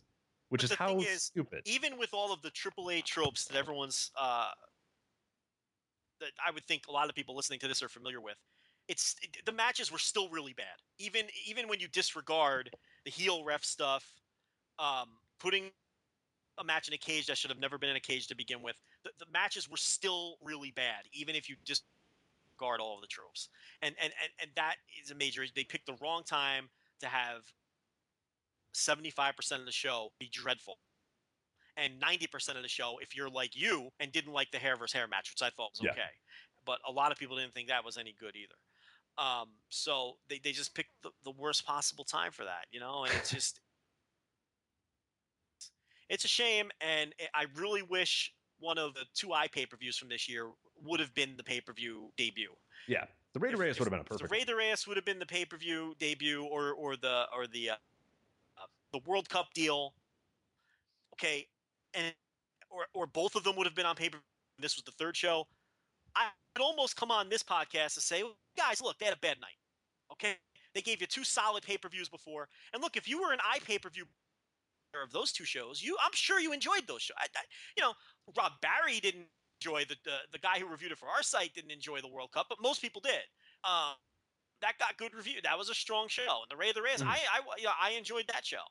It's just a shame that this was the one that the most eyes were on. It just it really is a shame. And I will buy the next one, but from what I'm told, from what Cubs fan had to say, he thinks it's a mistake they're putting the next one on pay per view because it's traditionally not a very good show. So um, that doesn't sound very. No, we'll be, we'll be back next time in a few months. what October? October so, second week of October. Yeah, so the second week of October we'll be uh, we'll be talking. So, oh boy. All right. Well, that's Triple Mania. Let's talk about good stuff, stuff that makes us happy. The G1 climax. Joe, we are in the final days now. We are in the final what? F- final three. Uh, we got the two final block matches, uh, uh, shows rather, and then the uh, G1 finals on Sunday, which we'll have coverage of, wall to wall coverage. We're going to do uh, live tweeting. We're having a live review. We'll have a review up on the website uh, almost immediately after uh, the show ends. So we'll, we'll have it covered all the way. That have multiple people watching it, multiple people covering it. We'll have all the other shows reviewed as well. So, but we're going to be just wall to wall coverage of G1 on that final day and in, in these final days as well. But um, I thought I want to talk a little bit about these shows and where the blocks kind of are at now. I mean, if there's is there any individual things you wanted to talk about before we kind of do the the, the big picture G1 stuff? Any matches you want to talk about? I know Ishigoto you loved. Uh, did you watch today's show at all? Um, I, I I don't I don't know how we can get away with not talking about Honma. Um, you know, Honma wins. Absolutely. Um, yep. We we So- we kind of predicted it. If you listen to the show, Well, we we, we, we got to be fair one. though. We got to be fair. No, we we okay. You're right. When when we when we did our big G1 preview, we totally whiffed on that. And it, in hindsight, it was pretty obvious when, and a lot of people picked up on it. and We didn't. That Korakuen Hall main event, Honma versus Ishii. I mean, they were basically telling you this is when it's coming, and we we completely whiffed on that. And that's a bad job out of us. But you know, I got convinced by listening to people's arguments that they were going to do it there. I think we both got convinced of that, uh, and we said it last week that this is probably what they were going to do, and and they finally did it. Honma finally Yeah. won, and it was a great moment. Um, you know, if you couldn't enjoy that, I think you put it best on Twitter. If you couldn't enjoy that, get a new hobby. I mean, it was just a great moment, um, very enjoyable. He's near tears. The crowd's just chanting the whole time. He does, you know, he cuts his his his gravely promo because his you know vocal cords are all screwed up, and just everything was just The great. it Honma was so chant awesome. after the match, the reaction of the young boys. Did you see that? It was awesome too when he was leaving the crowd. Like people were just hugging him. It was like Beatlemania. Like people were just grabbing onto him. He, him he he- couldn't. Yeah, he couldn't walk. There's like little kids grabbing onto him, and like, like that's awesome. That's so cool. Like if you, yeah, it- like if you don't enjoy that, you're just a terrible person and stop watching. I mean, you're just being way too hypercritical. If there was anything about that that you didn't just fucking eat up. I mean, and Ishii's performance in that match was, let me tell you, if you watch his mannerisms and some of the subtle things that he did, just not taking Honma seriously, uh, popping up from his offense and just giving him these these looks. I- Ishii was great here. He was just the perfect person to be opposite of Honma in this match. Um, uh, they've had great matches in the past. He's a total ass kicker. He was no selling his shit early in the match, and Ishii's a guy who is is is known for being he's the Stone Pitbull. You know, he no sells. That's part of his routine. So it was the it was the perfect opponent in the perfect venue. Two guys who were super over in that building, and to me, it just worked out perfectly. wasn't a five star match. I think I had it four four and a quarter. I'll throw the extra quarter star for all the emotion that surrounded it. Kind of like when you see a big lucha match and there's a mask versus mask match. You throw the extra quarter star for the emotion. Think you know. You, all the post match stuff. yeah, I mean, you know, it- that's all part of the match to me. Uh, you know, bell to bell was about four stars, and uh, you know, you could throw an extra quarter star at it for for all the emotion. And and, and you know, if Ishii would have won, it's a four star match. Honma won, it's four and a quarter. You know, that's just the way it is. So, um, you know. And, and again, like you said, the fans mobbing him, you know, as he was trying to exit the arena. It's just, it's just, just great stuff. It just feel good stuff. I mean, and as they were scanning the crowd, everybody with just a giant smile on their face. Everyone with a giant smile on their face. And now that he's beat, now that he beat Ishii, I have no problem with him beating Yujiro in Sumo Hall now. You know what I mean? Because now, Yeah, go on a win streak. Yeah, you can't. I, I don't like him trading wins. I want him now. Now you got to do a little win streak. I don't say, you know, he doesn't have to win a title or whatever, but I think it's pretty cool to just have him reel off a few wins. I- He's got it yeah, now. He's- absolutely. you know? I don't know about a win streak, but like, but to reel off a few. Look, there's no reason for him not to beat Yujiro now. Like, if he would have lost to Ishii, I would say no, he shouldn't beat Yujiro because beating Yujiro is just a waste of time. Beating Ishii means something. That's a cool win. Ishii in the main event, Korakuen Hall, that's a cool win. That's worthwhile. Um, if he had lost that match, there'd be people saying that he should beat Yujiro. That I would have disagreed. No, forget. You don't want his first win to be over Yujiro. But now that he got that win under his belt, fuck that. He should definitely beat Yujiro in Sumo Hall. Why Yeah, not? I agree. There's no reason for him not to. So you know, I have no problem if he wins that match. Um, I think it'll be pretty silly if he loses it. But you know, this match here, it's it you know, it's not going to be one of the ten matches. It, it might be one of the top ten matches of the tournament. It's not being anybody's. It's not going to be the best match of the tournament, but it might be the best moment of the tournament. Um, you know, so yeah, it's it's it's very enjoyable, very emotional. If you love wrestling, this is the kind of stuff that that this is the reason you love wrestling matches like this. Uh, my match of the night. I, did you you you watch the entire show? I haven't seen the whole show. I only saw the main event. Ah, But you everyone's missed. talking about Okada and Nagata. A lot of people aren't saying that one's their favorite. I thought it was far and away my favorite. I fucking love that. That might be my top one of my top three matches this entire tournament. Just, just it, you, you'll love. I, I don't want to say too much because it's hard to really describe without you also seeing it. I mean, I know, You know I mean? I- I know all the winners. You're not going to spoil anything. Yeah, no, the winner is isn't a surprise, but the way it's worked, and there's a particular spot at pretty early in the match where, where Okada goes for a clothesline, and Nagata like like channels you know Nagata of, of you know 12 years ago, and do, like bends down to dodge the clothesline, and just turns around and looks at Okada, and he's like, "It's on!" Like you know, I'm like like I'm not old man Nagata, you know, today. I, I'm I'm a I'm an OG tonight. Like you're gonna have to really work hard to beat me, and and that's what the entire match was. Is Nagata was like, you know, you know, I'm, you know, I I'm sick of being the old man Nagata. I'm gonna be With four points. classic good Nagata. Like I'm gonna kick your ass. Like Yeah. it was really, it was really, really, really good. I, I thought, without a doubt, my favorite. Okada had a great performance, but she's had it in the entire time. He's had a low key awesome tournament. Like he hasn't had any like I Okada don't know is not, away. you know, you know, yeah. People aren't talking about Okada, but when you look and you you really, you know, you you, you sit down and you take a look match by match. He's he's he's had a it's very mature.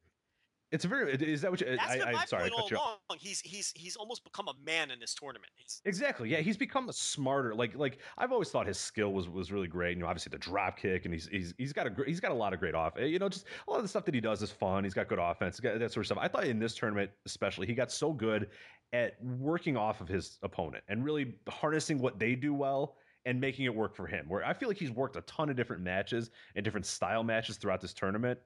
And, and like you said, he's, he, I think he's matured in a lot of ways. He just seems like a great worker now. different Whereas before he was a guy working off of I'm a I'm an athletic 25, 26, 27 year old or whatever. You know, I, I do this crazy stuff. You know, I have this great persona and that stuff. Now he's really becoming just an elite worker. Oh yeah, I mean, you know, I, I thought he was a great worker before, and I, I think he's probably easily top five in the world, uh, you know, right now. And it, it, he's had so many, he's had different kinds of matches in this tournament. I mean, Mhm. the work he did with Elgin in the first week to help get Elgin over, I thought, and I thought it was interesting that that's who they chose to work with Elgin on those first Mhm. two nights. And it sets the stage. It sets the stage for Michael Elgin, who's now one of the most over guys in New Japan right now. Nobody's stock has it's insane. nobody's stock has risen in this tournament. Everybody loves him now too. That's the best part Twitter. It's- Twitter loves him. Yep. Twitter Twitter could not be more in love with Michael Elgin Yeah, right I now. mean, he's he has completely won over people who couldn't stand him before. Um, and and no one's stock has risen more than his, and it's very interesting that the guy they chose to put him in with on those Mhm. very important first two shows for Elgin was Okada. yeah, and a- and then Okada had that match against Honma where um, I thought was brilliantly worked, where the story was he just wasn't taking Honma seriously and he was just going through the motions and was going to put him away very quickly with the Rainmaker. And then Honma had that amazing reversal of the Rainmaker where he headbutt him in the face. And Yeah. then it was on. And then you saw Okada scrambling in that. You know, the whole story of the match changed to where he had the scramble. Oh, shit, I'm going to lose the points here if I don't take this guy seriously. And then, you know, he had to take the guy seriously, and then he finally put him away. And then, you know, you go all through the tournament, and and and he's just had these these subtle performances that he's really th- this entire year really. Go Mhm. go go look at the Bad Luck Fale feud. I mean, that was a completely different Okada than we had ever seen before. And when you look at some of Bad Luck Fale's performances in this tournament, some of which have been awful. I mean, he's had a couple matches that were okay, but some of his performance in this been awful. In hindsight, those tag matches and that's those singles matches with Okada earlier in the year. I mean, Okada comes off looking like a, a, fucking super worker for what he got out of Bad Luck Fale. I mean, you know, that singles match that they had, you know, in hindsight, I mean, we all liked it in real time, but I mean, it looks so much better when you see how Fale has performed against some of these guys in this tournament. This entire year, and then at Wrestle Kingdom, of course, that's still my Of course, match yeah. of the year. Which to me, that that Okada Tanahashi match was one of the best examples of in-ring storytelling I've ever seen in professional wrestling. In fact, it may be the number one example of in-ring storytelling that I've ever seen in my life in professional wrestling. So you look at Okada's year as a whole, and this has really been the year to me, aside from 2012 where he just shocked the shit out of you know nearly everyone and and and and and crashed the scene and just was this out of nowhere superstar. In terms of taking a step, if you ignore 2012, this is the year I think since 2012 where he's taken the biggest steps um, as a worker, as a complete worker. And and this tournament really, you go match by match. It's like you said, it's kind of been a little bit under the radar, but every night this guy has delivered. Right. They haven't been like spectacular, like match of the year level stuff, but everything's been really, really good. And it's told a good story, and it's been it's been like higher level sort of stuff. You, you know what I mean? Like he, he hasn't relied on seven thousand kickouts and a bunch of stuff. You know, he hasn't relied on you know trading finishers like crazy. He's just having like low key great matches, and that that's I think that's important for him because he's always been considered, and, and some people have considered him a guy who on those you know big nights he just you know throws a bunch of you know attempted rainmakers and and kicks out of a bunch of stuff, and that's sort of how he gets his. But I, I don't think he's that at all anymore. I think he's really smart. and I see, think the thing is, I don't think he ever was. I mean, no, I don't. I agree. I agree. But I, even, watch- even people. Oh no! Even people that have that reputation, I don't think how you. I don't. I don't know how after this G one you can even have a reputation that he's not anything but well, I, just look, look, spectacular, yeah, great if, work. If you're ripping the guy now, you're just not paying attention, or you're being stubborn. I mean, he's he's clearly a great worker. Mhm. Um, and, and I'll disagree with you a little bit. I think he has had some matches that look. I don't think there's any clear cut match of the year contenders, but there's been stuff, some stuff that's borderline. I mean, I have the Ishii match at four and a half. I got the Mm-hmm. Goto match at four and a quarter. Um, you know, the Elgin match is a match that you know people have forgotten about because it was so long ago. I thought that was a really great match. Um, the Honma match I thought was a great match. So it, it- that's the thing. It's like all of his matches have been great, but but it's like no one's talking about him. The first week of the tournament, everyone was talking about Kota Ibushi, right? And then you know now it's like you know Kota Ibushi kind of tailed off.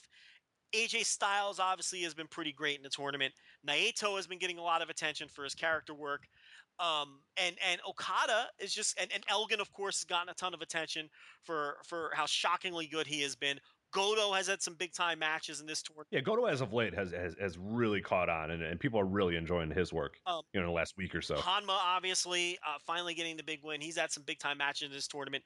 Goto Ishii to me is a surefire match of the year contender. It's the third best match of the year in my opinion right now. And a match where you didn't have two of the all time greatest matches ever at Wrestle Kingdom, it would be my match of the year right now, uh, if not for those Really? two matches. Goto, yeah, absolutely. Goto Ishii, I love that match. I enjoyed it. I don't know if I liked it as much as you. I'd probably go about four and a half or so. I, I really, really liked it, but I, I, I don't know if I'd have it match I got it. your level. I, I don't think it would be in my I top got it four and three quarter, and I, I have it. Uh, you know, my previous number three match uh, was the uh, uh, the Joe Doering uh, Go Shiozaki match. I thought it was, I Mhm. thought it was better than that. So um, I'd have it at number three right now.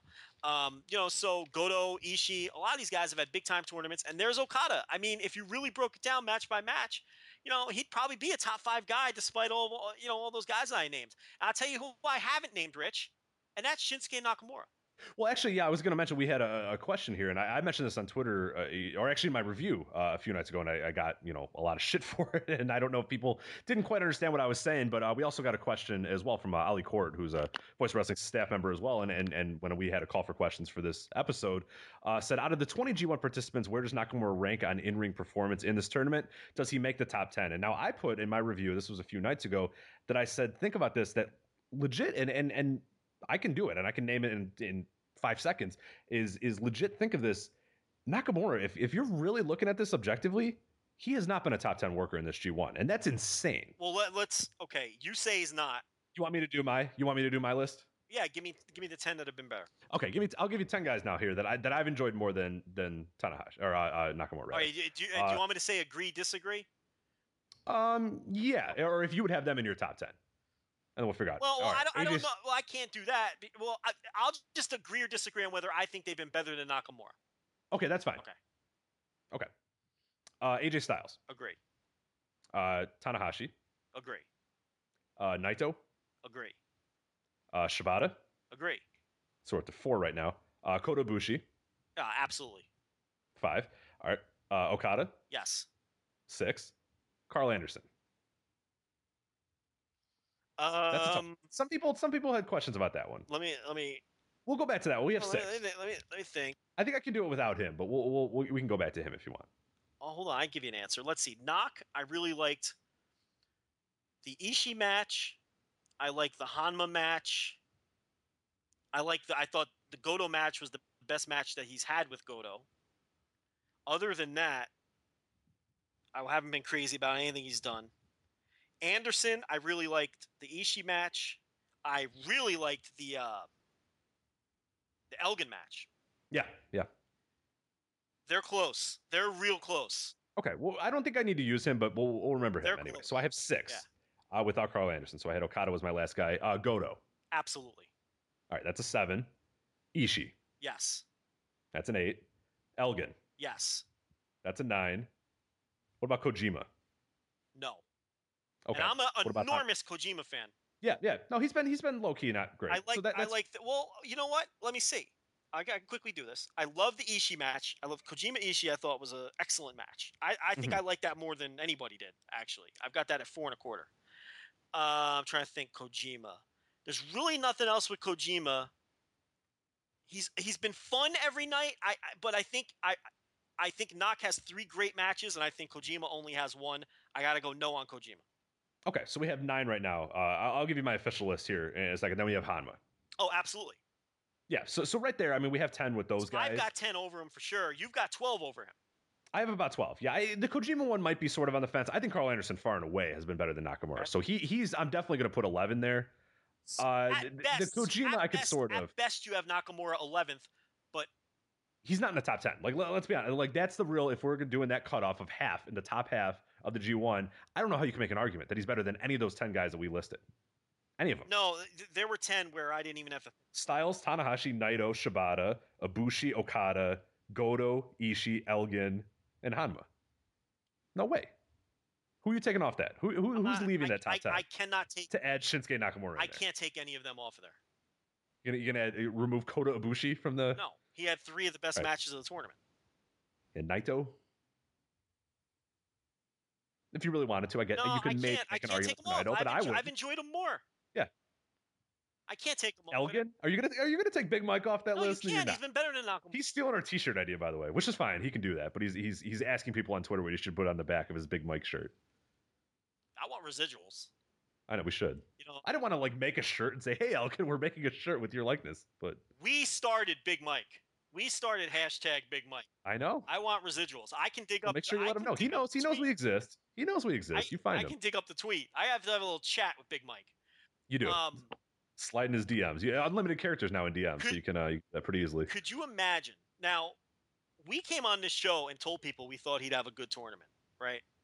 Right. Could you imagine if we would have came on this show two weeks ago and said to people, Mike Elgin is going to be better in this tournament than Shinsuke Nakamura? Yeah. We would have been the laughing stock at the end. A man who still might win this entire thing. Right. Now, granted, he has the injury. But at the end of the day, your performance is your Uh, performance, right? I mean, Yeah, I don't. I really don't know if that injury would have been much. I think it's affecting his performance. A guy's in pain, that's fine. But the bottom line is, your performance is what it is. Yeah. And and we just went through it. I wouldn't have him in top ten. I think I'd probably have him eleven, because I wouldn't put Kojima ahead of him. And I, I, if you put a gun to my head, I've enjoyed Nakamura more than Anderson too. Okay. So I'd have him eleven. You'd have him like twelve or thirteen. yeah, well, and here's some other guys too, and I think these are no brainers that we're going to say no that Nakamura's Okay, been better than Balak run through some Fale. you know, you know, I'll tell you the problem. He's had an okay tournament. the problem with Fale, okay, is he's had some really good matches, but the problem is the good matches that he's had were carried by other people. Like the Tanahashi Hmm. match is a great example. Tanahashi was spectacular in that Fale match, but he completely carried the match.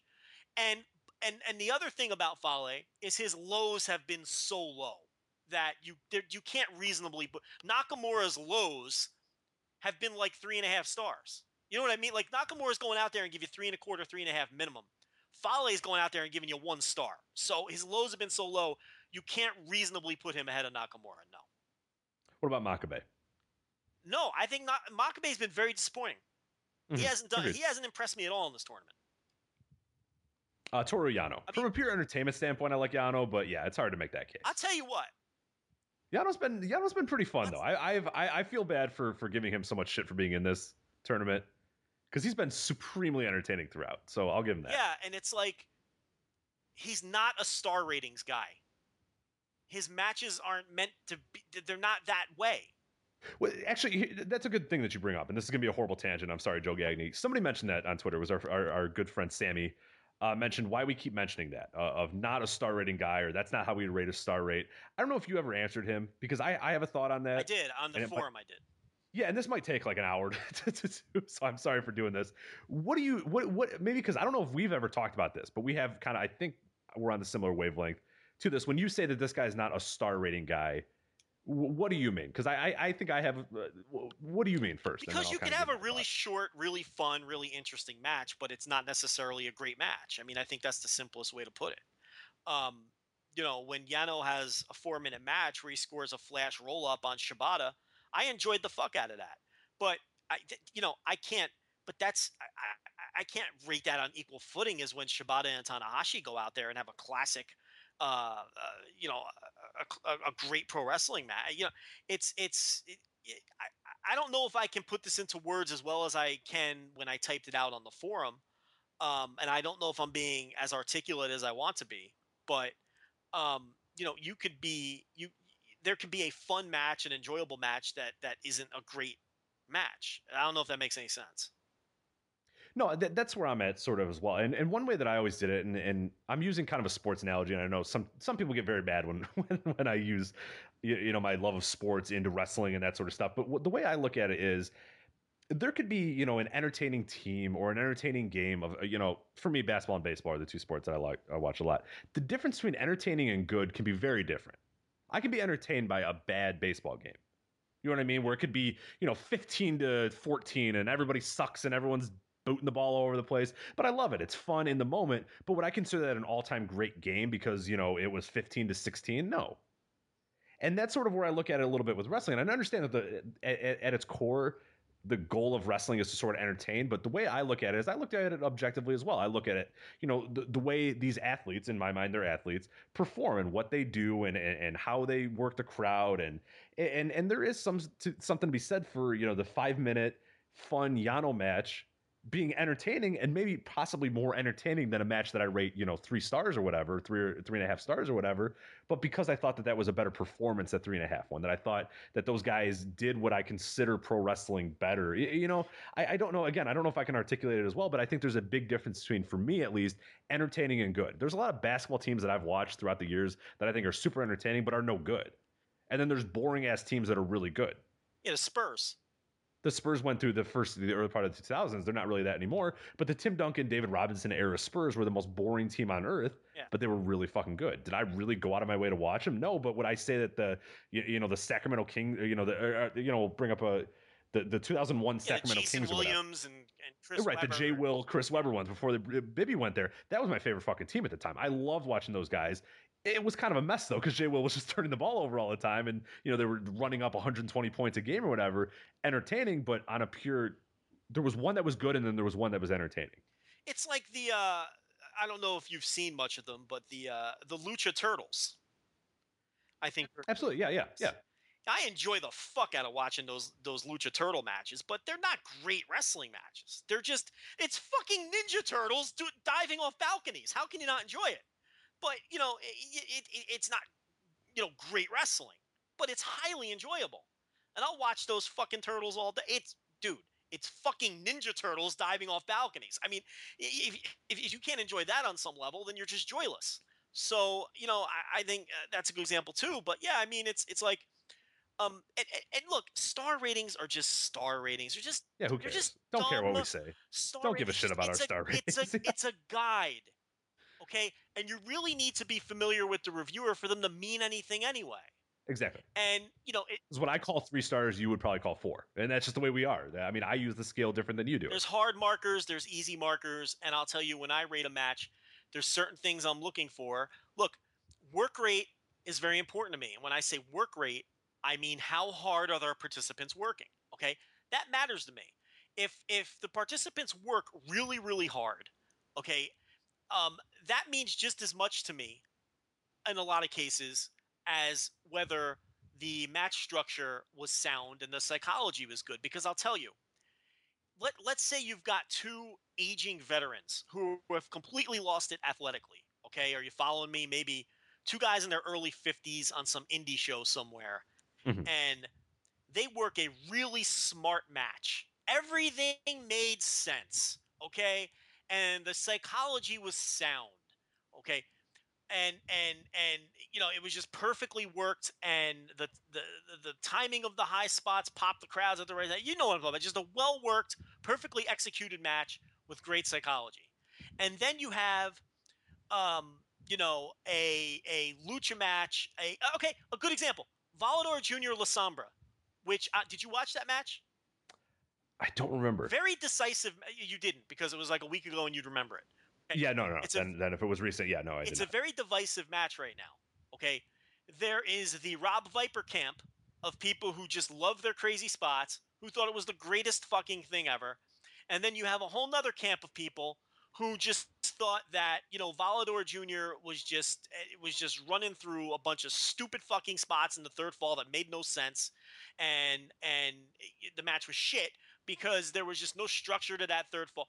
And to me, okay, I actually agree with both sides. I think the, the action in that match was so spectacular.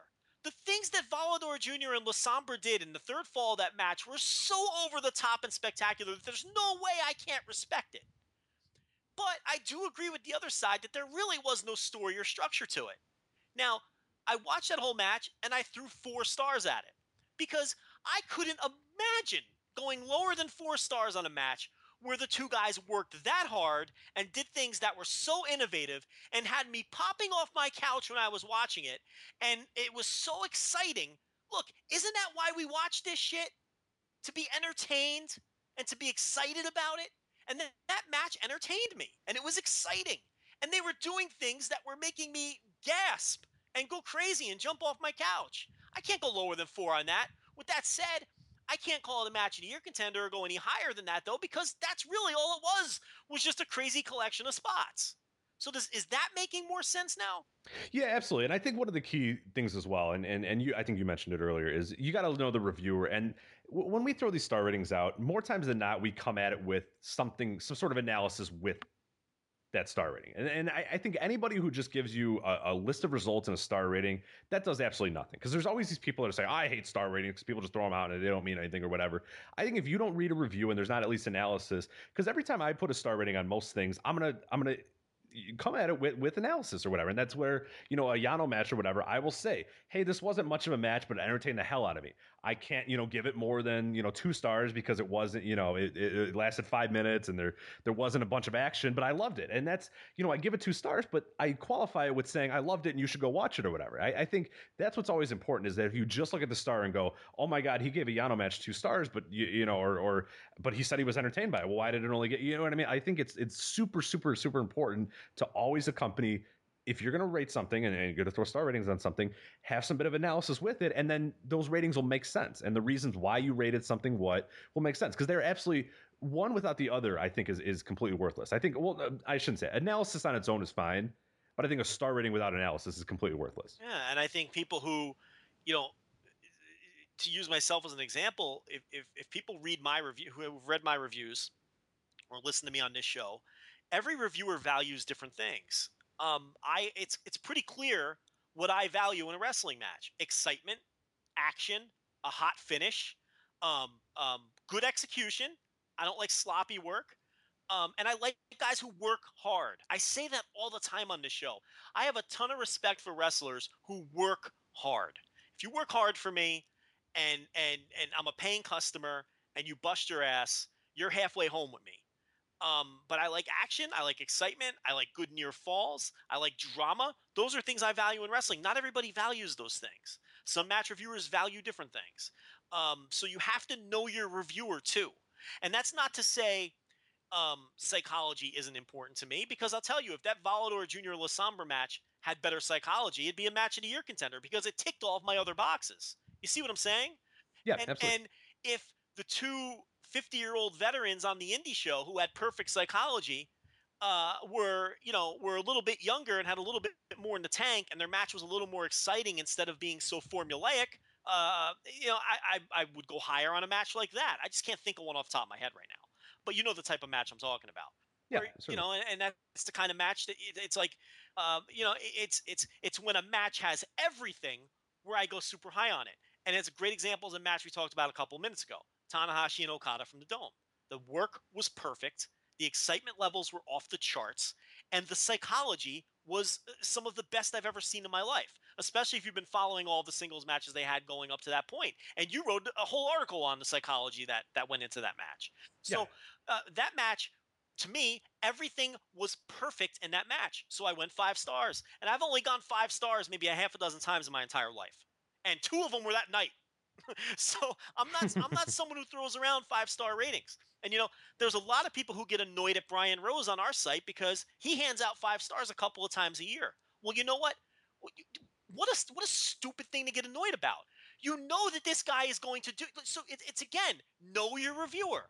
Brian Rose is an easy marker, and that's okay because if you It's like Alan reviewing Dragon Gate. We love Alan, but man, Dragon well, not just Dragon Gate. Alan's a happy guy who's an easy marker. Alan will tell you he's an easy marker. So you Right. have to know your reviewer. You have to know when you see, like you just said, when you see Alan give a Dragon Gate match four and three quarters, you have to know, okay, it's probably good, but this is Alan and it is Dragon Gate. And I know that's what goes through my head, and I'm sure that's what goes through your head when you see Alan do that. Just like I'm sure there's people when I give Ishii Goto four and three quarters, people who are familiar with me look at that and they go, okay, that's probably a really good match, but that's Joe Lanza, and it's two guys who are right up Joe Lanza's alley. So of course it's probably not quite as good as he's saying. And again, that's okay. You have to know your reviewer. I think that's the most important. Dave Meltzer. When when Randy Orton has a pay per view match, or Edge is in a ladder look, match. we make we joke about this, but it's fucking true. Okay. yeah, And- Randy Orton pay per view matches, Edge, ladders, and a WWE main event are pretty much the tropes that you're guaranteed those four stars on all of those, no matter what happens in the match. They could- stars They could walk into the match and Edge can lay down and Randy Orton can walk up a ladder and it's going to get four stars probably. minimum. If it main events, the it, it's just going to happen. That's just what it is. Could you have? Could have- Has there ever been a Randy Orton versus Edge main event with a ladder? Let's with a ladder? I mean, oh, I don't think that'd so. be like the Dave Meltzer wet dream. Randy Orton he probably would have retired versus after that. yeah. Edge in a ladder match in the main Let's event of here. a pay per view. There's no. I, I think we would have remembered Yeah, we it, would. There, that, that hasn't happened.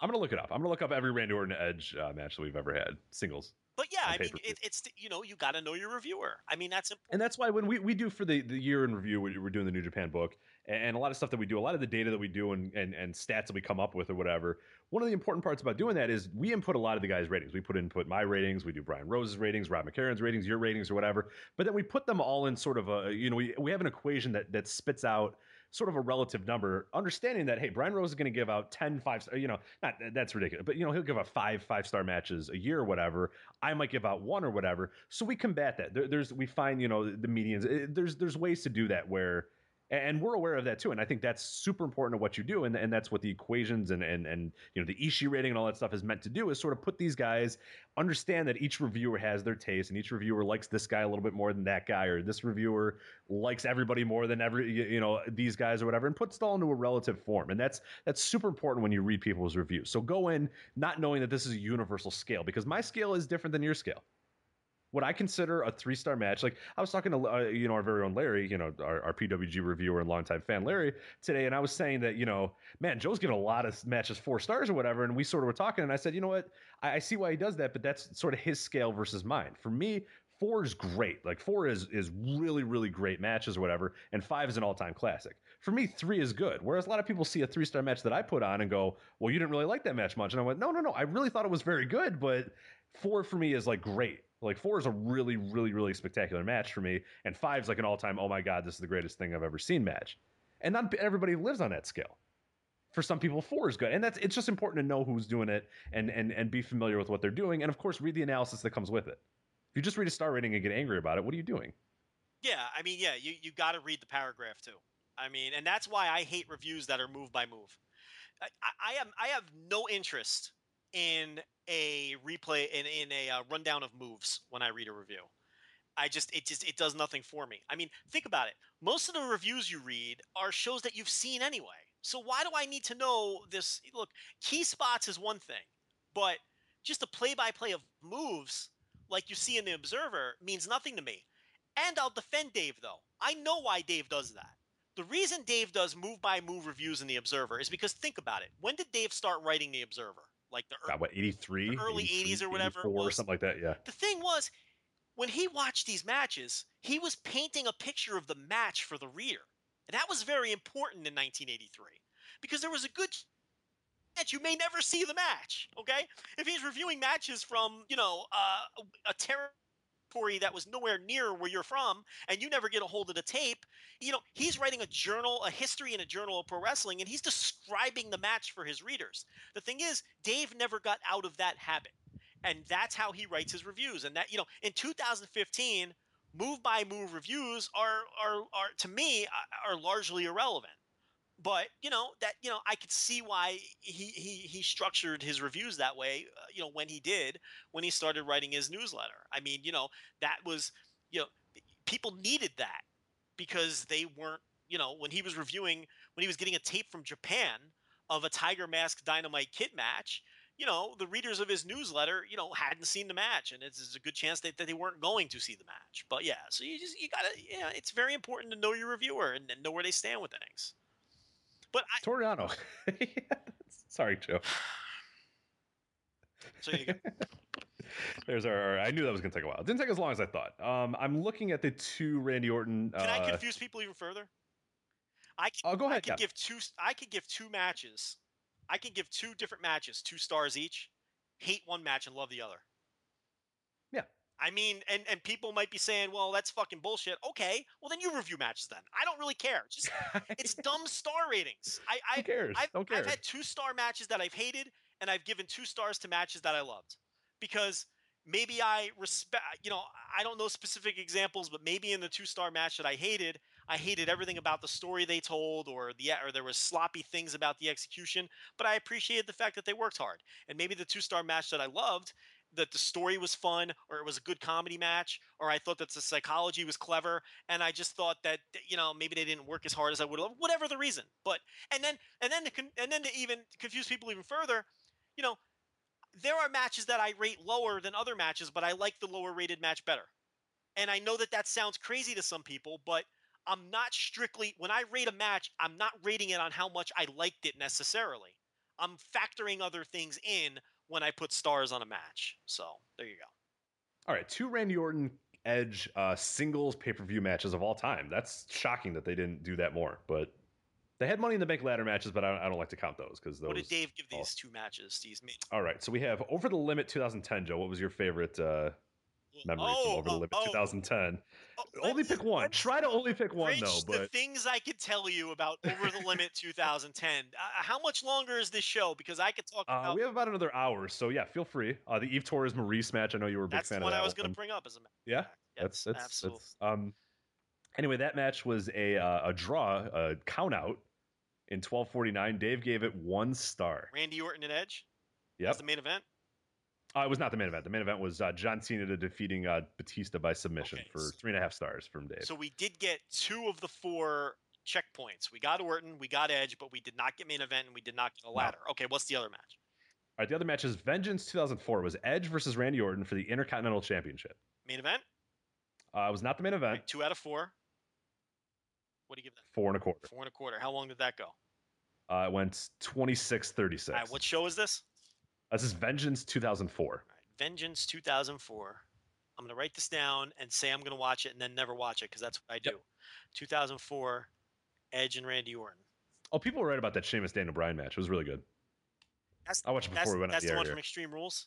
Yeah, yeah, I, it was really good. I told you I vaguely remember it now, and it was yeah, and I, I It was fantastic. Yeah, that, that's without a doubt probably my favorite Sheamus match I've ever seen after watching. I remember it at the time. I think I was so much in the Brock mode during that pay per view. Yeah. That I think like everything else, I was just like, I just want to see Brock Lesnar WWE pay per ring it. It's a pretty So, good pay per view. Yeah. Did you did you watch the ladder match with John Morrison? Uh, no, I did not watch that one. Unfortunately, I, I, I watched the build to uh, Jericho and CM Punk, and was all about CM Punk being a drunk because God, the storylines were really bad at it. Yeah, that was an awful story. I forgot that was Laurinaitis GM era, which we don't have to talk about that. So G1, it's going to come down to you know, like we said last week. We only we, we who are the other guy? We're, we're still on the who's better than Nakamura thing. Oh, we're not done with that. Oh, oh yeah, Nah, we, we- I got Foley and we got We can- sidetracked. All right, so we can do this real quick. Yeah, we can do this really quick. Doc Gallows. Oh, Doc absolutely. Gallows. He's God been the worst no. person in the tournament by far. Uh, Tenzan. No, Good effort, but no. he really tries just- hard. And there's there's, and you know what? There's a good example. There's a guy who tries hard.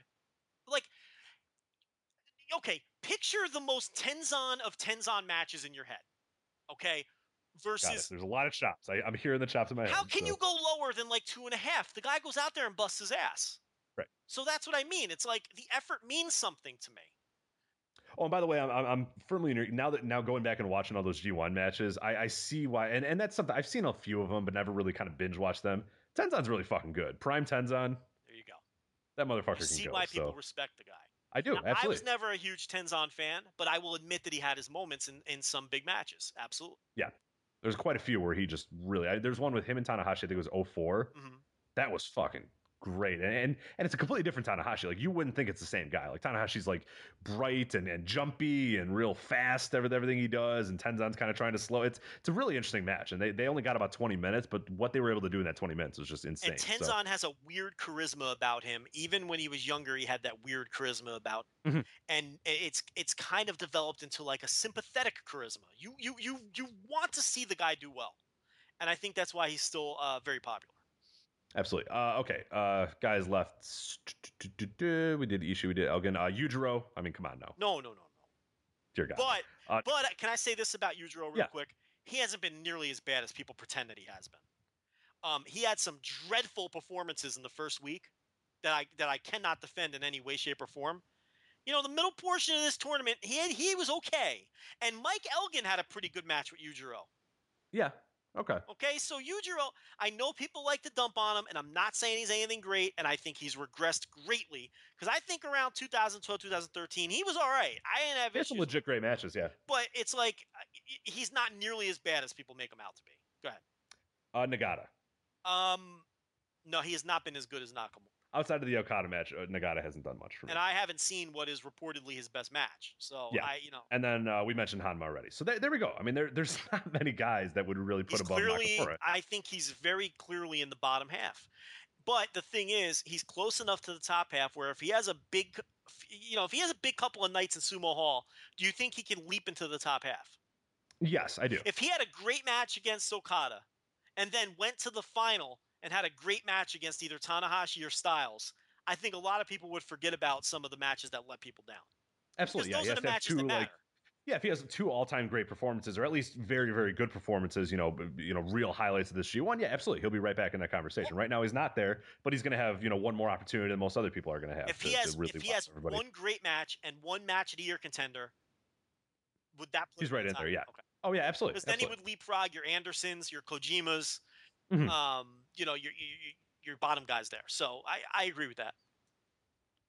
Okay, yeah. As far as people that are still in, we wanted to kind of do an update too for people that that that you know been following along of of scenarios or whatever. We're in those last two nights, and and, and we'll break down these cards here a little bit. We have um, you know, starting with- they're both at Sumo Hall, by the way, which is going to be really fun to see them at Sumo Hall, and of course a, a, a reportedly sold out Sumo Hall as well. Um, I don't know what's the newest controversy in terms of tickets and, Well, and all that sort of stuff. i- But yeah, listen, there is no controversy. Here's the we talked about this last week. New Mhm. Japan is reporting total number of tickets sold. Okay, Right. can people please get that through their heads? And to prove this, we have a member of our staff in Tokyo attending the shows, and he takes the picture every night of the box office 10 minutes before he goes to sit seat and it says sold out and not only does Curtain's it say sold out the curtain is drawn and nobody is working there. Yeah, go away. We're not selling you any more tickets. These- so. are sellouts. There's there's no tickets available. Now if you want to say why are there only 1800 people there and why are they away 250 comps? I, that's a different argument. It's full capacity. They're, they're, they're, and these are sellouts. Now sumo hall the first night in sumo hall at last check had plenty of tickets available the second night in sumo hall had the cheap seats available and the third night Sumo Hall has been sold out for some time. That show is sold out. You cannot get a ticket. You cannot purchase a ticket to the third night in Sumo.